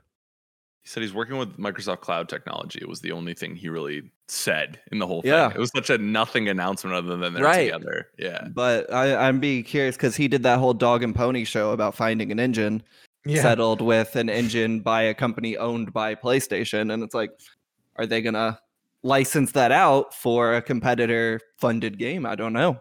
Huh. Uh, does is this game going to be on PlayStation? I don't know either. Did he say it was an exclusive for Xbox? Seems like it. Would. No. I guess Oh, well, yeah, did, yeah. You would think Yeah. just because, like, why make a big deal of showing up there? Just Yeah. like, yeah, I'm, I got a game coming. It's like you've had games on Xbox before. It's not. Yeah, Yeah. like, and why would new to you. Xbox port him unless it was Yeah. some type Right. of exclusive? If, if why- Starfield's or at least exclusive, a this timed exclusive at the very least. Which Yeah. which makes me think like Decima might not be it might not be made in that. I've never heard of like a PlayStation proprietary engine being used in an exclusive somewhere else. So I don't know. I Um, loved how they started this press conference and they're like, everything that we have here, you're going to be able to play within the next year. Yeah. And I was like, oh, okay, cool. And then they did that announcement, which You're kind the of like contr- went, what? Like I was like, okay, Yeah. I'm glad. I'm glad we just know for to set the record straight because there have been rumors about this that like, okay, there is something planned, but yeah, there was nothing there to really know or take away from it other than they are collaborating together. I That's a good was- point. I was thinking about this like because they did that whole thing where they're like, you'll be able to play all these games in a year, and it's like, no, we won't. Like we won't. Which but games well, do you think are slipping? get delayed. Which something- games do you think are slipping? Uh, well, I, anyway, I don't know. I don't know. Like, it's just that I've covered this industry long enough to know. Vin Um, Diesel. But it did make me wonder, like, okay, was the Kojima thing included in that? And what if he's making just like a one to two hour long thing for Xbox? You know what I'm saying? Like, Like, a movie? Yeah. That's um, an it's an a movie or game. like, I don't know, like cutscene. I mean, like PT, not the greatest example, but for lack of a better one, was just like a little thing he directed. Obviously, it was for something bigger, but like, is he making something on that scale, like a little $15 Mm. thing where you play it for an hour or two and it's like, oh, wow, this is awesome. I wish more companies did that in general. I mean, that's a good point, Kim. You bringing up in the beginning when they're like, "Yeah, everything you're gonna play is gonna be in the next year." Because when I think of Hideo Kojima's new game, I always think, "Oh yeah, I'll be playing that within a year." Yep. Next March, maybe. I do I think mean, but that's what made me think is like, okay, is it going to be like a really short, truncated, little experiential type thing? That would be awesome. I would be super into that. If Right. I've learned anything about Kojima, he's always the exception to the rule. That's all I'm True. saying. that's true. But I Death think- Stranding didn't take like an excessive amount of No. time. No, had, it didn't a take as fairly long as- standard yeah, development process. I I do think it's smart messaging on Microsoft's part, mainly because even if you can say that now, right? All these games within a year. Even if it's not fully true, they're still going to hit within Yeah. 16, 18 months, right? But you kind of reset the clock for yourself now because like, you know, I feel like the the the the time frame's important in that too because like we okay, so the presumption now is we just know what June up to June 2023 is going to look like. That doesn't mean they don't have Gear 6 waiting for next year. Mhm. That doesn't mean Fable or Avowed aren't coming next year, right? It's just they're not talking about it yet. And then when they do finally talk about it, it's like, cool, instead of six years, you now have to wait six months. And I think that's really Yeah. smart on on their part, even if Diablo 4 doesn't come out by May of, of 2023, which I do not think that is uh, Yeah. coming out. Uh, Also, been- thanks for reminding me that we're not getting Gear Six within the next year. I mean, you don't know. Like, Well, no, Coalition's making a whole different thing Yeah. right now. Unless they have an A and B team, they're they've like announced their other game. They've showed a tech demo for it. but Uh, that was I just to talked about test that, yeah. Unreal, I thought. no, they're making that. Okay. Yeah, Gotcha. like Gear Six is not their next game, unless I'm wrong. You know, I mean, they could have me, multiple teams. A lot of Yeah. these studios do, and but I was th- I'm thinking about this more and more because you know in the older era, I guess we'll call it, is we got game announcements and like they weren't coming for a long time, and we just were Mhm. like, oh, cool. I like knowing that a game is being worked on. Like I like that. I know that you know the next Elder Scrolls is in development, but I also don't like these long waits, and this comes from a Kingdom Hearts fan, of just having something announced and then not knowing you're not going to play it anytime soon either. Like, I like this uh. approach of being like, as you're saying, Alex, we see this, we know at least it'll come in the year, and if it doesn't, it's probably not going to get pushed back ginormously like Right. years. It's probably just going like I do like that approach, but I also like to know, like I said, that some of my favorite series are, you know, like I like to know I'm probably not going to play, like I said, the new Dragon Age for a while, or you know, a ma- Mm. another Mass Effect. But I like just knowing that, like, okay, they're being worked on. Rest assured, they're coming, and we'll I've- show them to you when we have substantial stuff to show. I just like the the messaging. I don't need a big flashy trailer. I don't need anything like they can just announce it on a blog for all I Yeah. care, just so I know. And, then at the shows, really show something when you have it, so you can you know get start getting feedback from like people too on like what's looking cool about the game, what fans' reservations, and all that. Um, Right. I mean, that's what movies do, right? We've known Yep. Blade is coming for the last three years or something like that. You know what I mean? Like we know a lot of the Star Wars stuff. Like movies are just like, yep, of course the sequel's being worked on. Like, you know, you're just not gonna get the trailer for it for another two years or something like that. Like it's why not this is so random, but like the Barbie movie, right? Shout out Greta Gerwig. We're Yeah. getting stills from that and images from that. It's still over a year away. It's like Yeah. what what Yeah, like, I mean, what the is game taking so long has in the always Barbie been- movie? Yeah. the game industry has always been probably overly secretive, like too secretive Yes. for its own Mhm. good. hmm You know, To bring it full circle, wasn't it the Fallout 4 announcement that kind of bucked that trend of like, Mhm. Yeah, you can play this game in nine years? Because that was like six months, right? From yeah, announced that's release. that's why I was convinced that Starfield would make its Oh. date because I was like, That oh, because people good. were like, oh, they're not showing it, and I was like, oh, they're gonna do the Fallout 4 thing where we don't see Yeah. anything until E3, and then it comes out like four months later. yeah. Yeah, I, I thought so too. But man. Yeah. Well, let's get into real quick uh, the highlight from the Capcom showcase. We're not going to talk about Monster Hunter today, um, just for the sake of time, but we are going to talk about some Resident Evil. Yeah. So we haven't had Blake's Mm. reaction on the podcast yet to the Resident Evil 4 news um, about the remake coming. Blake, how you feeling? You know what's funny is we all knew this was coming. Long, long rumored, often leaked Resident Evil 4 remake. Was not prepared for how genuinely excited I was was gonna be when they announced this. I became a freak for this. I was watching YouTube trailer breakdowns, like Easter eggs you missed, all of them garbage. They didn't. It's just clickbait out the wazoo. Uh, It's a minefield out here Besides our Resident video, Evil right? fan. Besides ours, people tried to come in the comments and be like, "Oh, Blake's wrong. That's actually Ada Wong in the beginning." It's not. It's Ashley Graham. If you're gonna fact check me, get your facts straight. Uh, no, I was a total freak for this. I'm so excited. I um, actually, it, it sent me into a Resident Evil mood. I uh, replayed a bunch of Resident Evil 2 remake. I went and bought Nice. Res- Re- yeah, I went and bought Resident Evil 3 remake. I never played it. Uh, that's a bad Really? game, but I had a lot of fun playing it. Yeah. it's like it felt like the video game equivalent of like a horror movie where you're like, ah, it's still fun. It's still worth it. Uh, but man, I'm so excited. I think there's a lot of interesting things going on in that trailer. I have a lot of my own fan theories, which I don't know Mm. if I've ever had a fan theory in my life until now, but Looks good on you. You Have Looks you great. wrote a fanfic? Uh, not uh, this is a PG show. We can't talk Yeah. about. Are, you're one of those, are you one of those weirdos that ships Leon and Ashley? No, Leon and Luis. Um, but no, it's it's awesome. They showed gameplay. I kind of wish they wouldn't have. It was just like, here's Leon walking for ten seconds. It's like I know what that looks like. You could have just remastered walk. Nothing. You didn't yeah. have to do this whole build on be like, we're gonna show the gameplay, and it's like he just kind of walks for a second. They're like, wasn't that great? And it's like it wasn't. Um, uh, I I didn't need to see that, but the trailer looks awesome. Um, it seems like they're kind of expanding the story to more um, coherently bridge the gap between Raccoon City, Raccoon City, Resident Evil two and three, and kind of the explosion of Raccoon City and why a cop that only worked one day on the job inexplicably became the president's bodyguard. I'm sure that'll still be nonsense, Yeah. but it will be That's nice. Resident Evil, though. Yeah, it- it'll To be be nice fair- to Who do you know, Blake?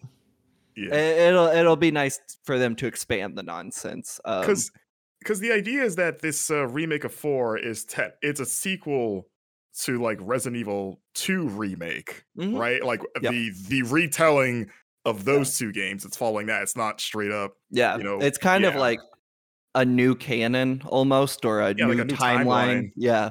Um, and, and like Leon does directly address Resident Evil 2's events in the trailer.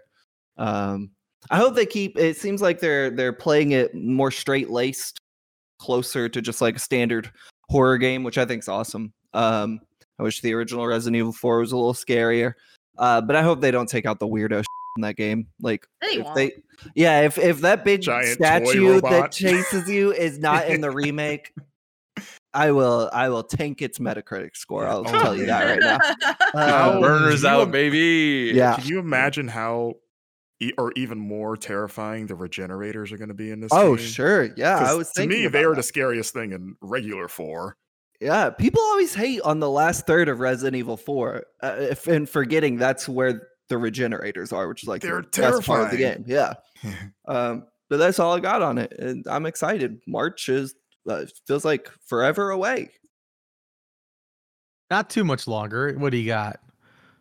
Like eight Uh, months. yeah, maybe it is longer than I thought. Yeah, they Yeah. are doing really well with the cadence because that's like that's always Mhm. been the same time frame for. I was gonna say just the remix, but I think all the Resident Evil Yeah. games since Seven have all been like springtime. Like they've got Yeah. they've got that formula down. It seems. March is like their month. Mm-hmm. But, uh, here's the thing: I love Resident Evil. I'm glad that they're doing it. I I'm almost uh, always historically down on annualized series until they start doing Resident Evil every year, and I'm like, let's go. I'm a little freak for those games. yeah, they. I mean, I'm super psyched for this. Like four. I mean, I think it's a surprise. Four is a great game. That is one of my favorite games, especially of its generation. Uh, so and you know, and I was one of the people that were like, yeah, I mean, it'd be cool if they did a remake, but you know, four still holds up. I'd rather them Mhm. do maybe like Code Veronica or something. And I Mhm. still want. I hope they do go back and do that after this. Um, but then you see it, and then you almost feel like you know you're eating your words a little bit. You're bit. like, I You're- want it. yeah, I you're like, okay. yeah, you're kind of like, do. okay, Capcom, you got me. Um, I and but I think because that game has aged pretty well, Mhm. it makes me excited to see how they make it even better because they don't really have to. At least I would assume they don't really have to touch it up nearly as much as two and three. Uh, and like we were talking about the story stuff before, I'm curious to see how they mix it up. Because like seeing, uh, because Ada was in that trailer from what I remember, right? Yeah, she Um, is. So wondering if like, oh, did they combine her like her like separate side story from original four? Did they just weave that as part I of the narrative now and just have you switch between the two? I would assume Uh, so because Ada is playable in Resident Evil 2 remake, so there's some precedent of just like folding her in. I also like think Ashley will be more expanded. She's playable in the original, but only very briefly. Um, I think we'll get more time with her, and then I also think Luis is going to be playable. I think we're going to have four playable characters, and they're going to be the four central protagonists of the game. That's my fan theory. Capcom, you- let Four me know for if I'm right. Yep. Oh yeah, that's the four. Mm. Yeah. Mhm. Oh, I'm also I'm so excited to see how they address the Ashley stuff like like re- like reworking that much because you know they Uh-huh. I was like this is like their redemption story almost of like we get to Yeah. go back and make this better. I want to see like did they just take that out entirely and just have like they like condense it somehow to like cutscenes of her falling around but she's not there or do they just rework it to where she's just a far more competent AI you know uh, Yeah. I mean, they've, they've got so many better examples in the time since then between like The Last of Us and like, you know, maybe Bioshock Infinite. So, but yeah, I'm Yeah. on. That might be the thing I'm most excited to see is how they redo and improve that section. I think the uh the the GameCube demo, as we'll call it, is gonna be terrifying. It's like still really tense no matter how many times I play it. Like you you make one wrong move in that opening village section and it's just game over for you. And I'm like, man, they're gonna modernize that and make it so much harder by like modern standards. It's gonna be scariest thing I've ever played, probably since the last Resident Evil remake. Have Can't they wait. ever? Because I haven't played every re-release of Resident Evil 4, but you probably have Blake or most of them. Have they No. ever patched like? Have they ever patched in to be able to, uh, the ability to move and shoot? No. Um they've- uh, the there might be like mods, but the only thing I can think of officially, and I've not played all of the weird ports of it, but the only one I can think of officially is the VR uh one that came out last year.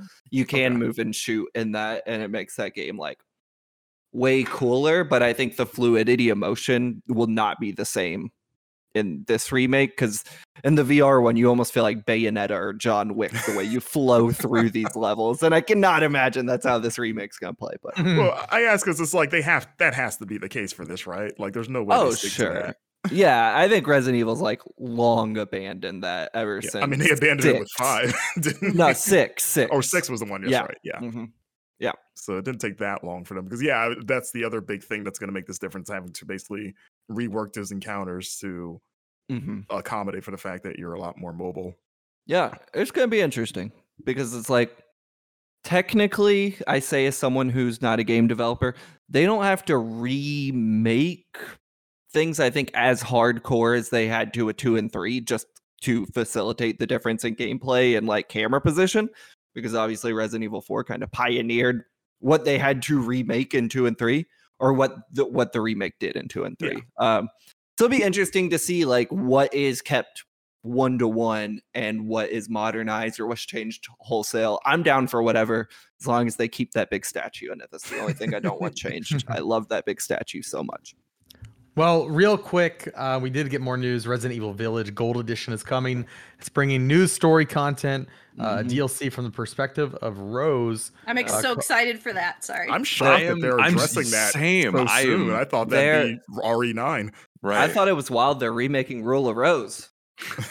Oh, you oh yeah, yes. That Fuck really, that really expensive PlayStation Wow. game that five people played. I do. Uh, the Yeah. expansion is going to be called Shadows of Rose. Uh, puts Rose in the lead um, for more of a uh, mind, as Reiner puts it in the article, mind-bending journey of discovery. Um, we we're also getting a third-person mode for Resident Evil Village, which I'm actually I might replay that uh, in third Yeah. person. And That Rose's really cool. Rose's story is exclusively in third. Yeah, You're yeah, not- yeah. yeah. going first person. Oh, in that. I missed that. bit. Mhm. Yep. Um, we're getting more additions to the uh, the shooty mode, mercenaries, um, new missions, playable characters. You're getting to get to play Chris Redfield, uh, Lady D, uh, Wait, what? Yeah. Yeah, yeah. You can play Lady Dimitrescu. Oh, And, uh, wow. Yeah, as well as Alcina. So it's gonna be uh, a time. Can you play as that giant baby? God, I hope not. you know wish, what yeah. was I hope so. You know what was interesting about the Rule of Rose DLC was there's a quick shot of the Duke, and he apparently he appears to be a bad guy now. So I He has wonder like a what persona happened. mask on. Like Yeah, I wonder what happened in those Like, last. the, the, the heel turn finally happened that we kept oh. was waiting for in Village and never came. Right, I'm but it- very very curious about that.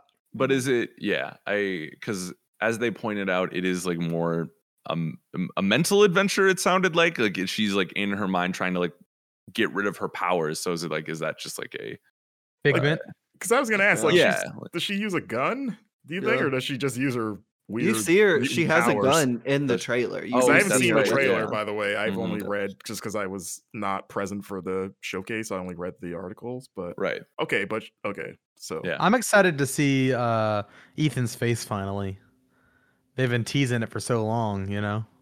It's he just- better have like the coolest face facial features to make you go like, "Wow, what a reveal!" Like it better be like, I want him to be He's hideous. just he's just a white He's guy. You not gonna be a Chris or Leon. I'm just telling you. he He's needs like a scar or look something. out, like look outside. You- You'll see plenty of the, the white guys walking around. That everyone's Ethan out there. Yeah, exactly. I At uh, point, you may as well just blur him out anyway. Like every time you swing the camera, his face still blurred out. So that's just what that's just how he actually looks to people, and people just don't comment on it. They're just like, okay, this is what Mia kisses every night. is this featureless man? Did we bring up that they're putting it in VR as well? no, yeah. PSVR pretty two. So And Alex that's- says, which one of you guys are gonna play that? I'd rather die. Me. Can we film Alex playing it? Um, Yes. Yeah, I think we Dad need to Nick, to send to the yeah. hospital. You've like, already beaten it. You know it's coming. I don't want. Yeah. it, but that game it still That can be dollhouse- scary, dude. No, like I genuinely person? could not. or I guess in VR. Yeah. But I uh, I think a better video would be me playing Biohazard because I've never played that game and that looks just mortifying. you still have not way played should- seven. No, Mm-mm. you should no. play that in VR because you want to talk about an oppressive horror. That's what. I'm saying. Like, Biohazard makes you feel bad. Yeah, I don't know Like- how else to explain it. You play it and you feel bad. right? you feel like that fight, fight or flight of like, I really Yeah. just, I cannot be in this house. I need to get Yeah. out of here. You know Yeah. the scene in Seven where the guy is like in the the interrogation room screaming and you Mhm. feel Oh. just like the humanity has left this man. That's what it feels like to play parts of Resident For Evil 10 7. hours. Yeah, that sounds Yeah. really great. I'm excited time to Resident put Evil that like, on my face. the rest the rest of the Resident Evils, even at their scariest, it's like fun scary. And seven, it's it's just like nihilistic how scary. like yeah, that should be the quote, by the way, Alex, for the VR. Just like, what? Put Resident Evil on your Your face. face. Yeah. awesome. Oh, well, yeah. that is topic of the week, Alex. You want to take a quick break and come on back? Sure. Let's do it.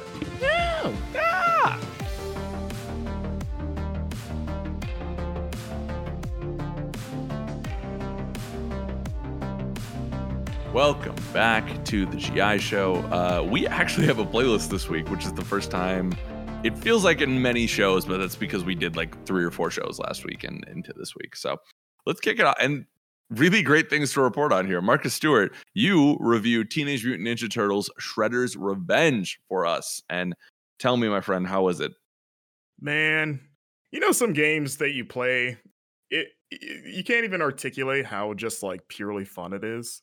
Like you always try to find like there must be like a bit more artsy or profound way to describe the joy I'm feeling, but some games just like, nah, this is just fun. And that's all there is to it, right? That But is that's all you want to hear, right? Is that Yeah. a game exactly is yeah. ideally at least I hope so. um, I play games to torture myself. Well, yeah, like, Resident Evil 7 Biohazard, apparently. I pure like the joy. thrill of a scare. But yeah, no, I've been looking forward to this game and us turtle fans, Marcus did such a good job in his review, by the way, of just capturing like it's got the nostalgia and you just made me so excited to play this. I can't even articulate it right now. I'm just like and it's uh I guess out uh today as if, if you're listening to it. Uh Wow. this podcast. And yeah, it is a if you're not familiar, it is a six player co-op uh beat 'em up that is inspired by the 1987 TMNT cartoons specifically. So it's those like versions of the characters in terms of the art and they even got the original voice actors for the turtles Oh, to cool. uh, reprise their roles for this game and it's basically a throwback to the the glory days of Ninja Turtles games of like the, whether it's the 1989 arcade game or Turtles in Time, Hyperstone Heist if you played on Genesis, and are and pretty much the the premise for like uh, or uh, developer tribute games and Dotemu, the mission statements like what if we made a new one of those but like better, and that is exactly what they did. This game is an absolute blast to play either by yourself or with uh, if you can get a full party of of six or five like you know we did here at game informer to help me out Nope. with the review and we were just having just an absolute blast just kicking some shell together It was so fun. I was sad we had to stop playing. Well you know the game's still around we can keep playing. Nope, they, they cut us off. It's done. they took our copies back. Um but yeah it, it's it's just a very well made one of those you know? It's not trying to reinvent the wheel. It knows what it is and it just executes the basic beat 'em up ide- idea really well. The combat feels great. Yes it's simple in that you're mashing the same attack button to do combos but they actually weave in a little bit of depth because you have these aerial attacks you've got sliding attacks you have a dodge which is actually really crucial because you there's a lot of uh shielded foes that you need to flip behind and a lot of people are throwing projectiles and stuff and it feels cool or cool to just flip past something and then chain into like a sliding attack and immediately retaliate and even having an instant uh recovery when you get knocked down like this game's all about like keeping you in the action Are there Uh. items in the environment, like in the other games, that you can throw at the at other enemies and stuff? is there you bet you're behind there is there's And all kinds of like traps that like and that's what it's cool about this game because this game wants you to pay attention to the stages one because there's so many easter eggs in terms of fan Mhm. service like you see little things and there's like especially if you're playing the story mode where they hide like hidden characters from that show that you'll find 'cause like oh i broke down a door and here's this character that i completely forgot existed because it's been so long since i watched that cartoon but you're like oh yeah, her. Wow, they what a what a deep cut that is. Um, but yeah, there's like fire hydrants you can break, and you know the top will go flying and knock down three foot Yep. clan, and then the puddle that it creates, if people walk on it, they'll slip like bad guys. There's like um cameras, like all kinds of stuff that you can hit and just you know knock over a bunch of dudes like bowling pins. It feels great. Uh, there's you know you can throw people into the screen, which is you know an old throwback, and throwing them into crates and other items. There's special attacks. There's different pizza power ups. Like there's one that gives you infinite special meters. So you can just spam your finisher for a few seconds. And, you know, the PAL pizza, which, you know, does that spinning attack where you're just going around and you're just sending dudes flying. It's just, it's such a fun game. And I, you know, this game, like I said, it's fun to play by yourself, but I recommend playing it with at least one other person because that's where these games always shine, right? When you have like a Mhm. party of friends and you're just like, yeah, let's just get in there and let's just clobber these foot soldiers and you're arguing about who's going to be who, which, you know, Donatello guy here. Uh, Mikey. Leo. I- Mikey. Okay. Shout out. Blake, See- who are you? Who's your who's your turtle? Shredder. Oh, That Oh, tracks. man. I'm surprised. Uh, Blake reminds me of a Casey Jones. No, wait, Oh, wait, yeah. hold on. Hmm. Wait, who's the mouse? Splinter. Splinter. I'm spl- I, I'm a little rat. Rat boy. Yeah. Why I pretty cool. perked up and have been so excited is 'cause, like these games are so attached to my childhood. Like I played the Nintendo uh, Teenage Mutant Ninja Turtles with my friends, like all the time. Like that's what I grew up in. And then the arcades. When I'd go to the arcades, I always had to play the turtle games. I mean, me and my brothers were big Ninja Turtle fans, but like just hearing you talk about this, like my face is just beaming. I'm just so excited to play this game. and it's a beefy game. Like you know, it, these games are never really that long, and that's Mhm. usually for a good reason because you are more or less doing the same thing over Yeah. and over, just through different stages. But I'd say because there's two modes, there's like standard arcade mode, and then there's a story mode, which is an objective-based version of arcade where you go to stages on a world map, kind of like Mario World style.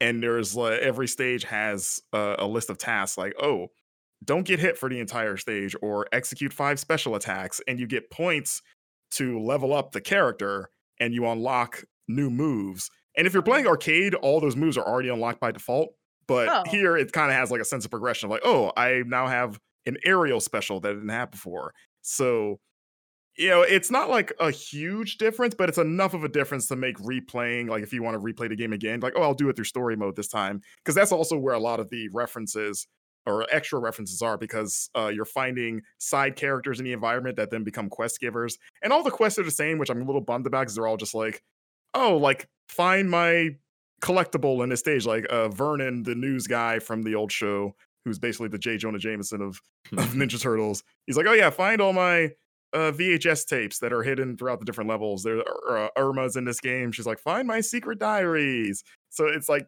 pretty much just variations of that, but it, it- it's cool to I guess see those characters again. Is story just single player, or can you? No, no, no, you can go through it. with- Okay, cool. yeah, which will be probably where a lot of fights will start because you know how contentious beat 'em ups can be normally, but Yep. when you're trying to complete objectives and you're the friend that blows it for everybody, you're like, all right, guys, we can't get Probably hit. me. you know, there's like avoid three stage obstacles. All right, we did it, and then you're the one that's just hitting every one that comes your way, and you're like, all right, I guess we're restarting the stage because we're trying to go for a perfect run. Um, so, but you know, that should at least lead to some good laughs. But there's a lot of stages. There's over a dozen stages in the game. I won't say how many there are because then you get into a little spoiler territory. But I mean, more than 12 is a lot. Like that's double the size usually those games are.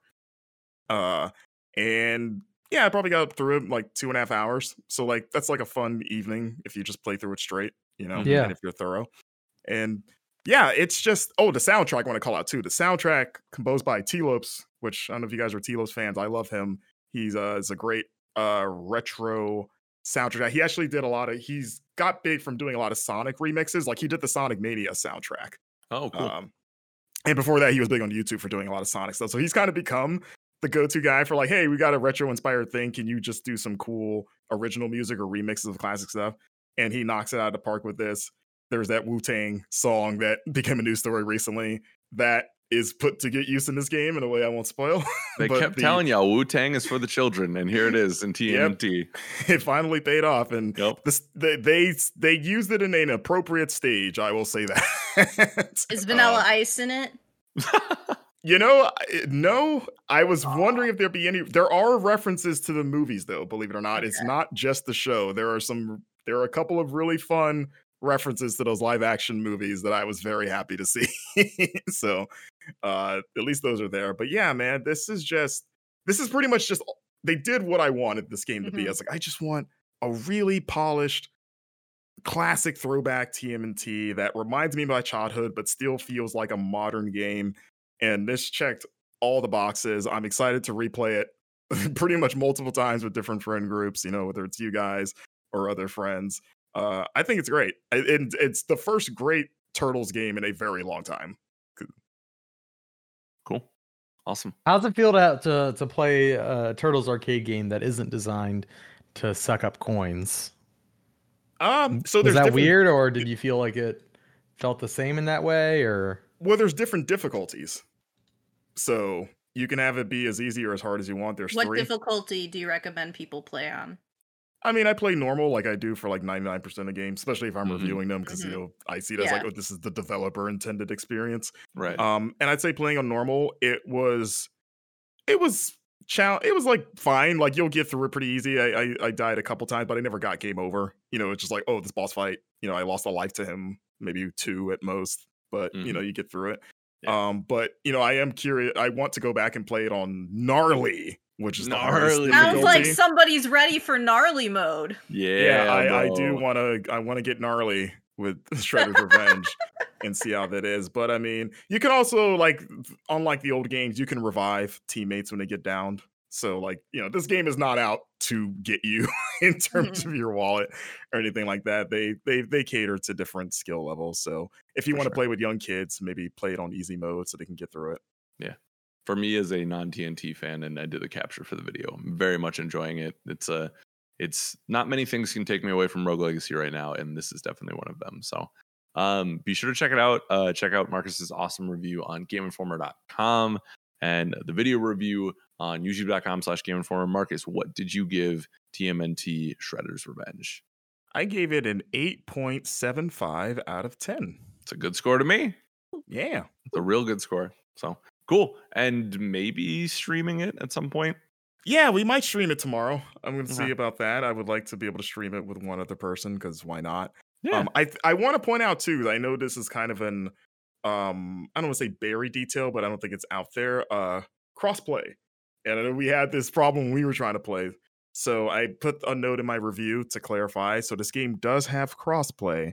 However, at launch, there's only crossplay between Xbox and PC which Mm, is Steam and Oh. Windows. Uh, they're working on crossplay between all the consoles, but that's going to come later. So mhm. just keep in mind if you're going to buy this game and you're trying to figure out between your friends, like, what do we buy it on, basically. If you are thinking of playing on different platforms, PC and Xbox only. If you if you play on PlayStation or Switch, you can only play with you know friends in the same platform. Mhm. So for now, that's a good call out. Yeah. Hmm. just keep in mind. for sure. Cool. Well, yeah, be sure to check all that out. I don't have a joke for this. I don't know. Go Where do you ninja, go, Marcus? ninja, go ninja, go. Go, go, Get, get out of here, Marcus. I guess. Yeah. Is that what we're going with? Or Yeah. so I don't know. Bye, Marcus. And then there were four. We've been we've been ticking them off one by one here, folks. But the the show goes on. Blake Hester, look at you. You've been What's that? patient, kind young man down there. Yeah. Very very passionate king. I don't know where I'm going with this. You Don't either. have a game that you are very excited about, if That's I'm right. not mistaken. Uh, you got to review Neon White, and I'm That's dying to hear about it. I'm dying to hear about it. Tell the people. Yes, sir. This is a new game from Ben Esposito, longtime game maker, music maker, all around. Seems like affable human being. Uh, perhaps most well known for Donut County, a game I think uh, doesn't get a fair shake for just being awesome. It's so Uh, good. And granted, Ben, uh, not the sole developer of this one, worked with Angel Matrix, I believe, is a maybe a team he put together. I'm actually a little unclear on that. Um, anyway, it's the new game from Ben Esposito and crew. It is, uh, I would say, wholly unique, at least in the last 10 to 15 years in its uh its aesthetic and maybe not gameplay, but it is a it's a it's a first person shooter essentially, first person shooter platformer built around the idea of speed running. It is uh and to shout out Eric Van Allen at Destructoid. in his review. He said it was like a game that teaches you how to actually speed run games, which I thought was really interesting. Yeah. And I think it is, um, without question, succeeds at doing what it sets out to in just the best possible form and fashion. Um, the the basic conceit like that that's the elevator pitch is there uh, i want to say 90 to 100 levels maybe plus or minus a few i'm not exactly sure all with rare exception can be beat under one minute some if you really get good can be beat within 10 seconds. Wow. and you just play through an individual level trying to get the best times possible. And of course you know they have you can get a bronze rank or a silver gold and then ace. Um i think the draw of this game is one going to be phenomenal gameplay. Just to get it out of the way it feels fantastic. It feels as fast as you want. It feels as fluid as you want i think the the draw of the game is going to come twofold. One is going to be it's like one gameplay quirk which it's it's first person shooter. It has guns. Uh you shoot them that's great. Cool. You know pistol shotgun whatever smg uh but you pick them up via cards strewn throughout a level. And the cool thing it does with its gameplay is on top of just feeling fast and fun is you have this discard option which gives you platforming advantages.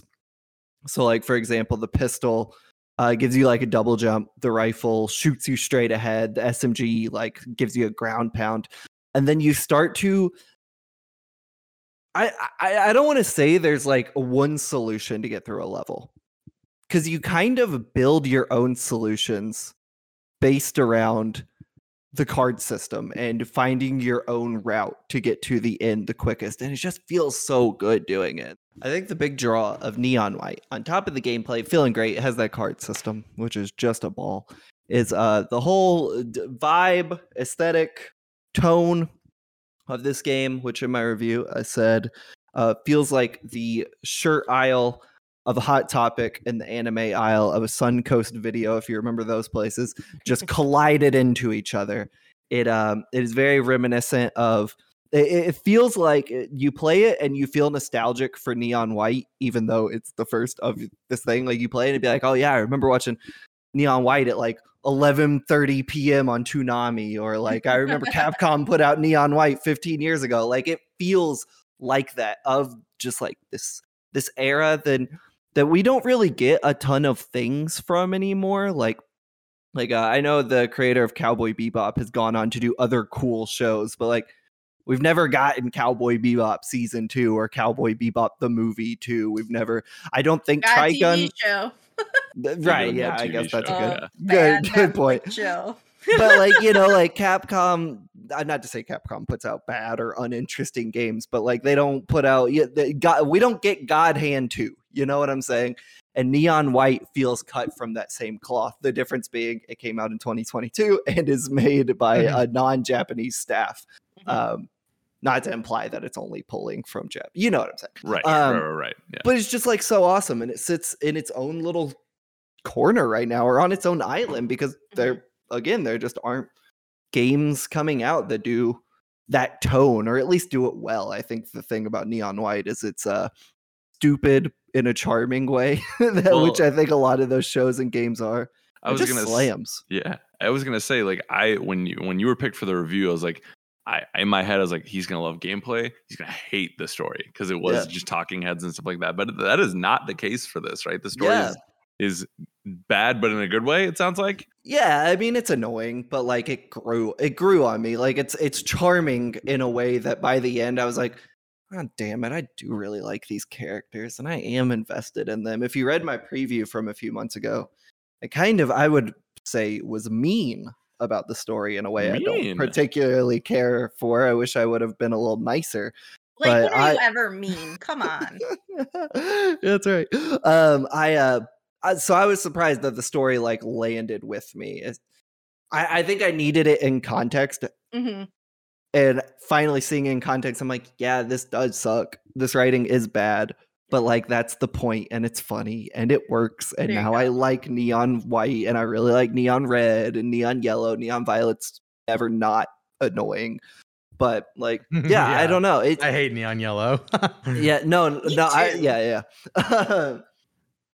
And like you just package that with a game that I genuinely don't know if I've had more fun playing a game in the past several years. I'm not gonna say ever, Right. um, but in the past several years, like just the baseline of this game is so fun. It feels so good to just like run and jump, and then you mix in the whole card system and beating your own times and checking the leaderboards, especially during the review process where a lot of the people on the leaderboards are your friends or coworkers. You're like, ah, I kicked your ass, Alex. like it's so rad. Like every part of it just hits so, so hard. And this was one of my most anticipated games, top three between Ghostwire, Stray, and this. And like could not be more smitten with how it turned out. Like I was already looking forward to it, and it just feels like they knocked it out of the park on every conceivable level. It's Wow. insane. I mean, like to nail it home. Of the nearly 100 levels, I can only remember being frustrated with two, maybe three. Like the it's absurd how well made it is. I just want to gush like I'm their PR person or something. I'm gonna put me in the ring, Blake. Tag me in because I'm gonna gush get too. him, get him. Ah, ah, it's incredible. It's it's everything I wanted it to be. Uh no, it's um you know, I'm gonna be the guy that compares it to Mirror's Edge because that's the guy I am. Um, you know, anything that's first person movement with white white shiny surfaces, it's Mirror's Edge to me, you know? Uh and it rules. It is I'm not as far as Blake, I'm about 30 missions, 30 levels in. Um, but oh my god. And I know I haven't even gotten to like the rocket launcher with the grappling hook and stuff. Like I cannot wait, dude. Um, but I am smitten with the game. It's like I've been up to like two, three a.m. playing it the past couple nights. That's also why I'm tired on this episode. But it was for work. It's for the review. Um, yeah, man. It just it knocks it out of the park. I during the demo of the game, I skipped through every cutscene, and I have found myself uh, cutting, skipping some of it too because I just want like I want to get to the next level. But um, so there's there's three games that I have ever been interested in speedrunning. Uh, it's the Hitman trilogy, the World of Assassination trilogy, Mario Odyssey, and Neon White. And uh, yeah, it just it's so much fun. It's so well thought out. Um, I like how, you know, for instance, last night I played a, a level, and um, it's this. You start off on this. Uh, on the water and one one of the rules of the game is that you always move faster on water. And so there might be a path through the level that takes you off the water and like you'll follow that path for your first run and then you're like wait i could probably shave off five seconds if i went off the beaten path and did it this way. And there'll be like as you the better you compete in each level though you'll unlock like hints and gifts for other characters and unlock new things to find in the level um, and it got to the point on this one level that I was 30 minutes in and just kept shaving more and more off my time. And I was finally number one on my friends list. I was number two on the world leaderboard. The only person above me was Ben Esposito. And I was like, but I I saw that he had shaved off like 10 seconds off his score. And I was like, how the hell do I do this? Because I had maximized, optimized, whatever the route and I knew the route and I perfected it. And I was like, there's another way to do this, isn't there? And I, through just my knowledge of the game and the mechanics, I was like, hold up. I bet I could break this game. So there's there's a certain uh, purple card in the game. It's the assault rifle, and when you, you fire it, it's like a it's an AR. But the alt fire is this purple orb that goes out, and it explodes things. So you can use it to like break open doors or kill a big group of enemies. But if you stand on it, it's also like shoots you. Like if you jump and and throw it on the ground, it'll shoot you and catapult you up into the air. And I was like, hold on a second. I've got two of these cards. What happens if I shoot down both projectiles onto the ground? And I did that, and lo and behold, it shoots you double as high. And so I ended up just like, instead of a level that took me 25 seconds to complete, I narrowed my time down to like 11 seconds because I just like, I would grab, I like would get this one card, double down, shoot up. I'm literally shooting over the entire map up to the finish line to speed run this thing. And it was, and that was the moment the game really clicked for me. I was like, holy cow. Like I had no proper information. There was no thing pointing me in this direction. I simply saw somebody else's score and knew I could do it quicker. And I had the tools I needed to do it, obviously, because everyone's on the same playing field. And I just figured it out. And it, that was just so freaking cool. Yeah, I think the thing that's like incredible about it is that is what you'll learn playing a level in 15 to 20 minutes, not days or weeks or months of learning how to speedrun. Like you see Mhm. those YouTube videos of like Dishonored and Doom, the Doom reboot Yeah. specifically come to Stealth mind. Gamer BR on YouTube. Exactly. Like I would uh, almost guess that the development team of Neon White watched speedruns of Dishonored and Doom when they made this game because it feels like those two specifically. Yeah. But like the fact that you're doing that within a level in 20 minutes is like incredible. That's that is like a damn masterclass in level design and like teaching mechanics to people. You know what I'm Yeah. saying? yeah. Like to to make a game feel that way from its foundation is insane to me. Yep. Beautiful game. Beautiful it, game. it rules. I uh easily one of my favorites of the year. yeah, it makes Elden fun. Ring look like a chump. I mean, honestly, I have my I like have whenever I play a new game, I situate my top ten for the year just because it's I have less to worry about at the end of the year, and I've got question marks next to Elden Ring and Neon White. Um, both love both of those games, obviously, but it's yeah. yeah, it's it's a really good game, man. Okay. I think Okay. also if you grew up, if you're like my age and you grew up like as they like to call them the scene kids or whatever, if that if you grew up in that world, you know, listen to like d- bands like Drop Dead Gorgeous and like Duck Duck Goose and went to Taste of Chaos and whatnot, when you play this game, you're gonna lose your freaking mind. You're gonna be like, I cannot believe they made a game for people that grew up on MySpace. And by God, they did. It is unbelievable. If you're are. nostalgic for like Linkin Park AMVs set to Yeah. like uh, Bleach or something, when you play Neon White, you're gonna be like, I can't believe someone made a game for me. Finally, they stopped making a game for people who want to join the military and made a game for the real soldiers out there, the MC Army. The Michael Romance I, Army. know, I knew where you were going with. Oh my goodness. It's awesome. It's awesome. I wish more games were like this. Um, no, actually, I don't. You know, what? I'm glad that Neon White's kind of on its own island. It feels so Mm, special, Special. Yeah, that we got a game like this. for Um, sure. That's all I What got to did say you- about What did you give this this game? Mm. Gave it a six point seven five. You know, it just couldn't meet, Just re- okay. meet- re- couldn't meet the mark. Uh, no, I gave it a nine point five. Um, wow. which is Wow. the highest I've ever given a game in my professional career. I, want to caveat that because I know when I was like writing in my personal blog, I scored things like way higher. or ten out of whatever, yeah. ten. Yeah, Wait, I was think- gonna say that can't go way higher. It's yeah, almost well, up- yeah. I, I think I, I think I gave Three Force Home a ten out of ten on my personal blog, which good game. Interesting. Shouts Yeah, out, yeah. shouts out to that game. Uh, but in my professional paid career, this is the highest I've ever scored a game, and I stand by it. And if Yeah. you held if you held my feet to the fire and you'd be like, "What did what did you deduct that 0.5 for?" I'm not sure I could tell you. So maybe there's a universe where I gave this a 10. I don't know, but well, published now. um, there it is. Yeah. yeah, it's it's phenomenal, man. It's it's bafflingly good. The game looked good. I wasn't expecting to like Be blown lose away by my it. Yeah. damn mind. There was a point this game was so good, I started to second guess myself. I was like, there's no way. And I've talked to Diego Arguello, shouts out, a longtime freelancer, founder of Into the Spine. And I was like, Diego, I just need you to tell me, is it really that good? And he's like, yeah, man. I was like, okay, thank God. Because I was worried I was going to be that one dude who like gives a 9.5 and everyone else gives like a It's six seven, or yeah, something, you know? Right. Mhm. Not the Luckily, case. not the case. Yeah. Um, But you would have stood by it regardless. yeah, because the game's a good, game. and I'm Good smart. game. Yes, I've been are. playing some other games.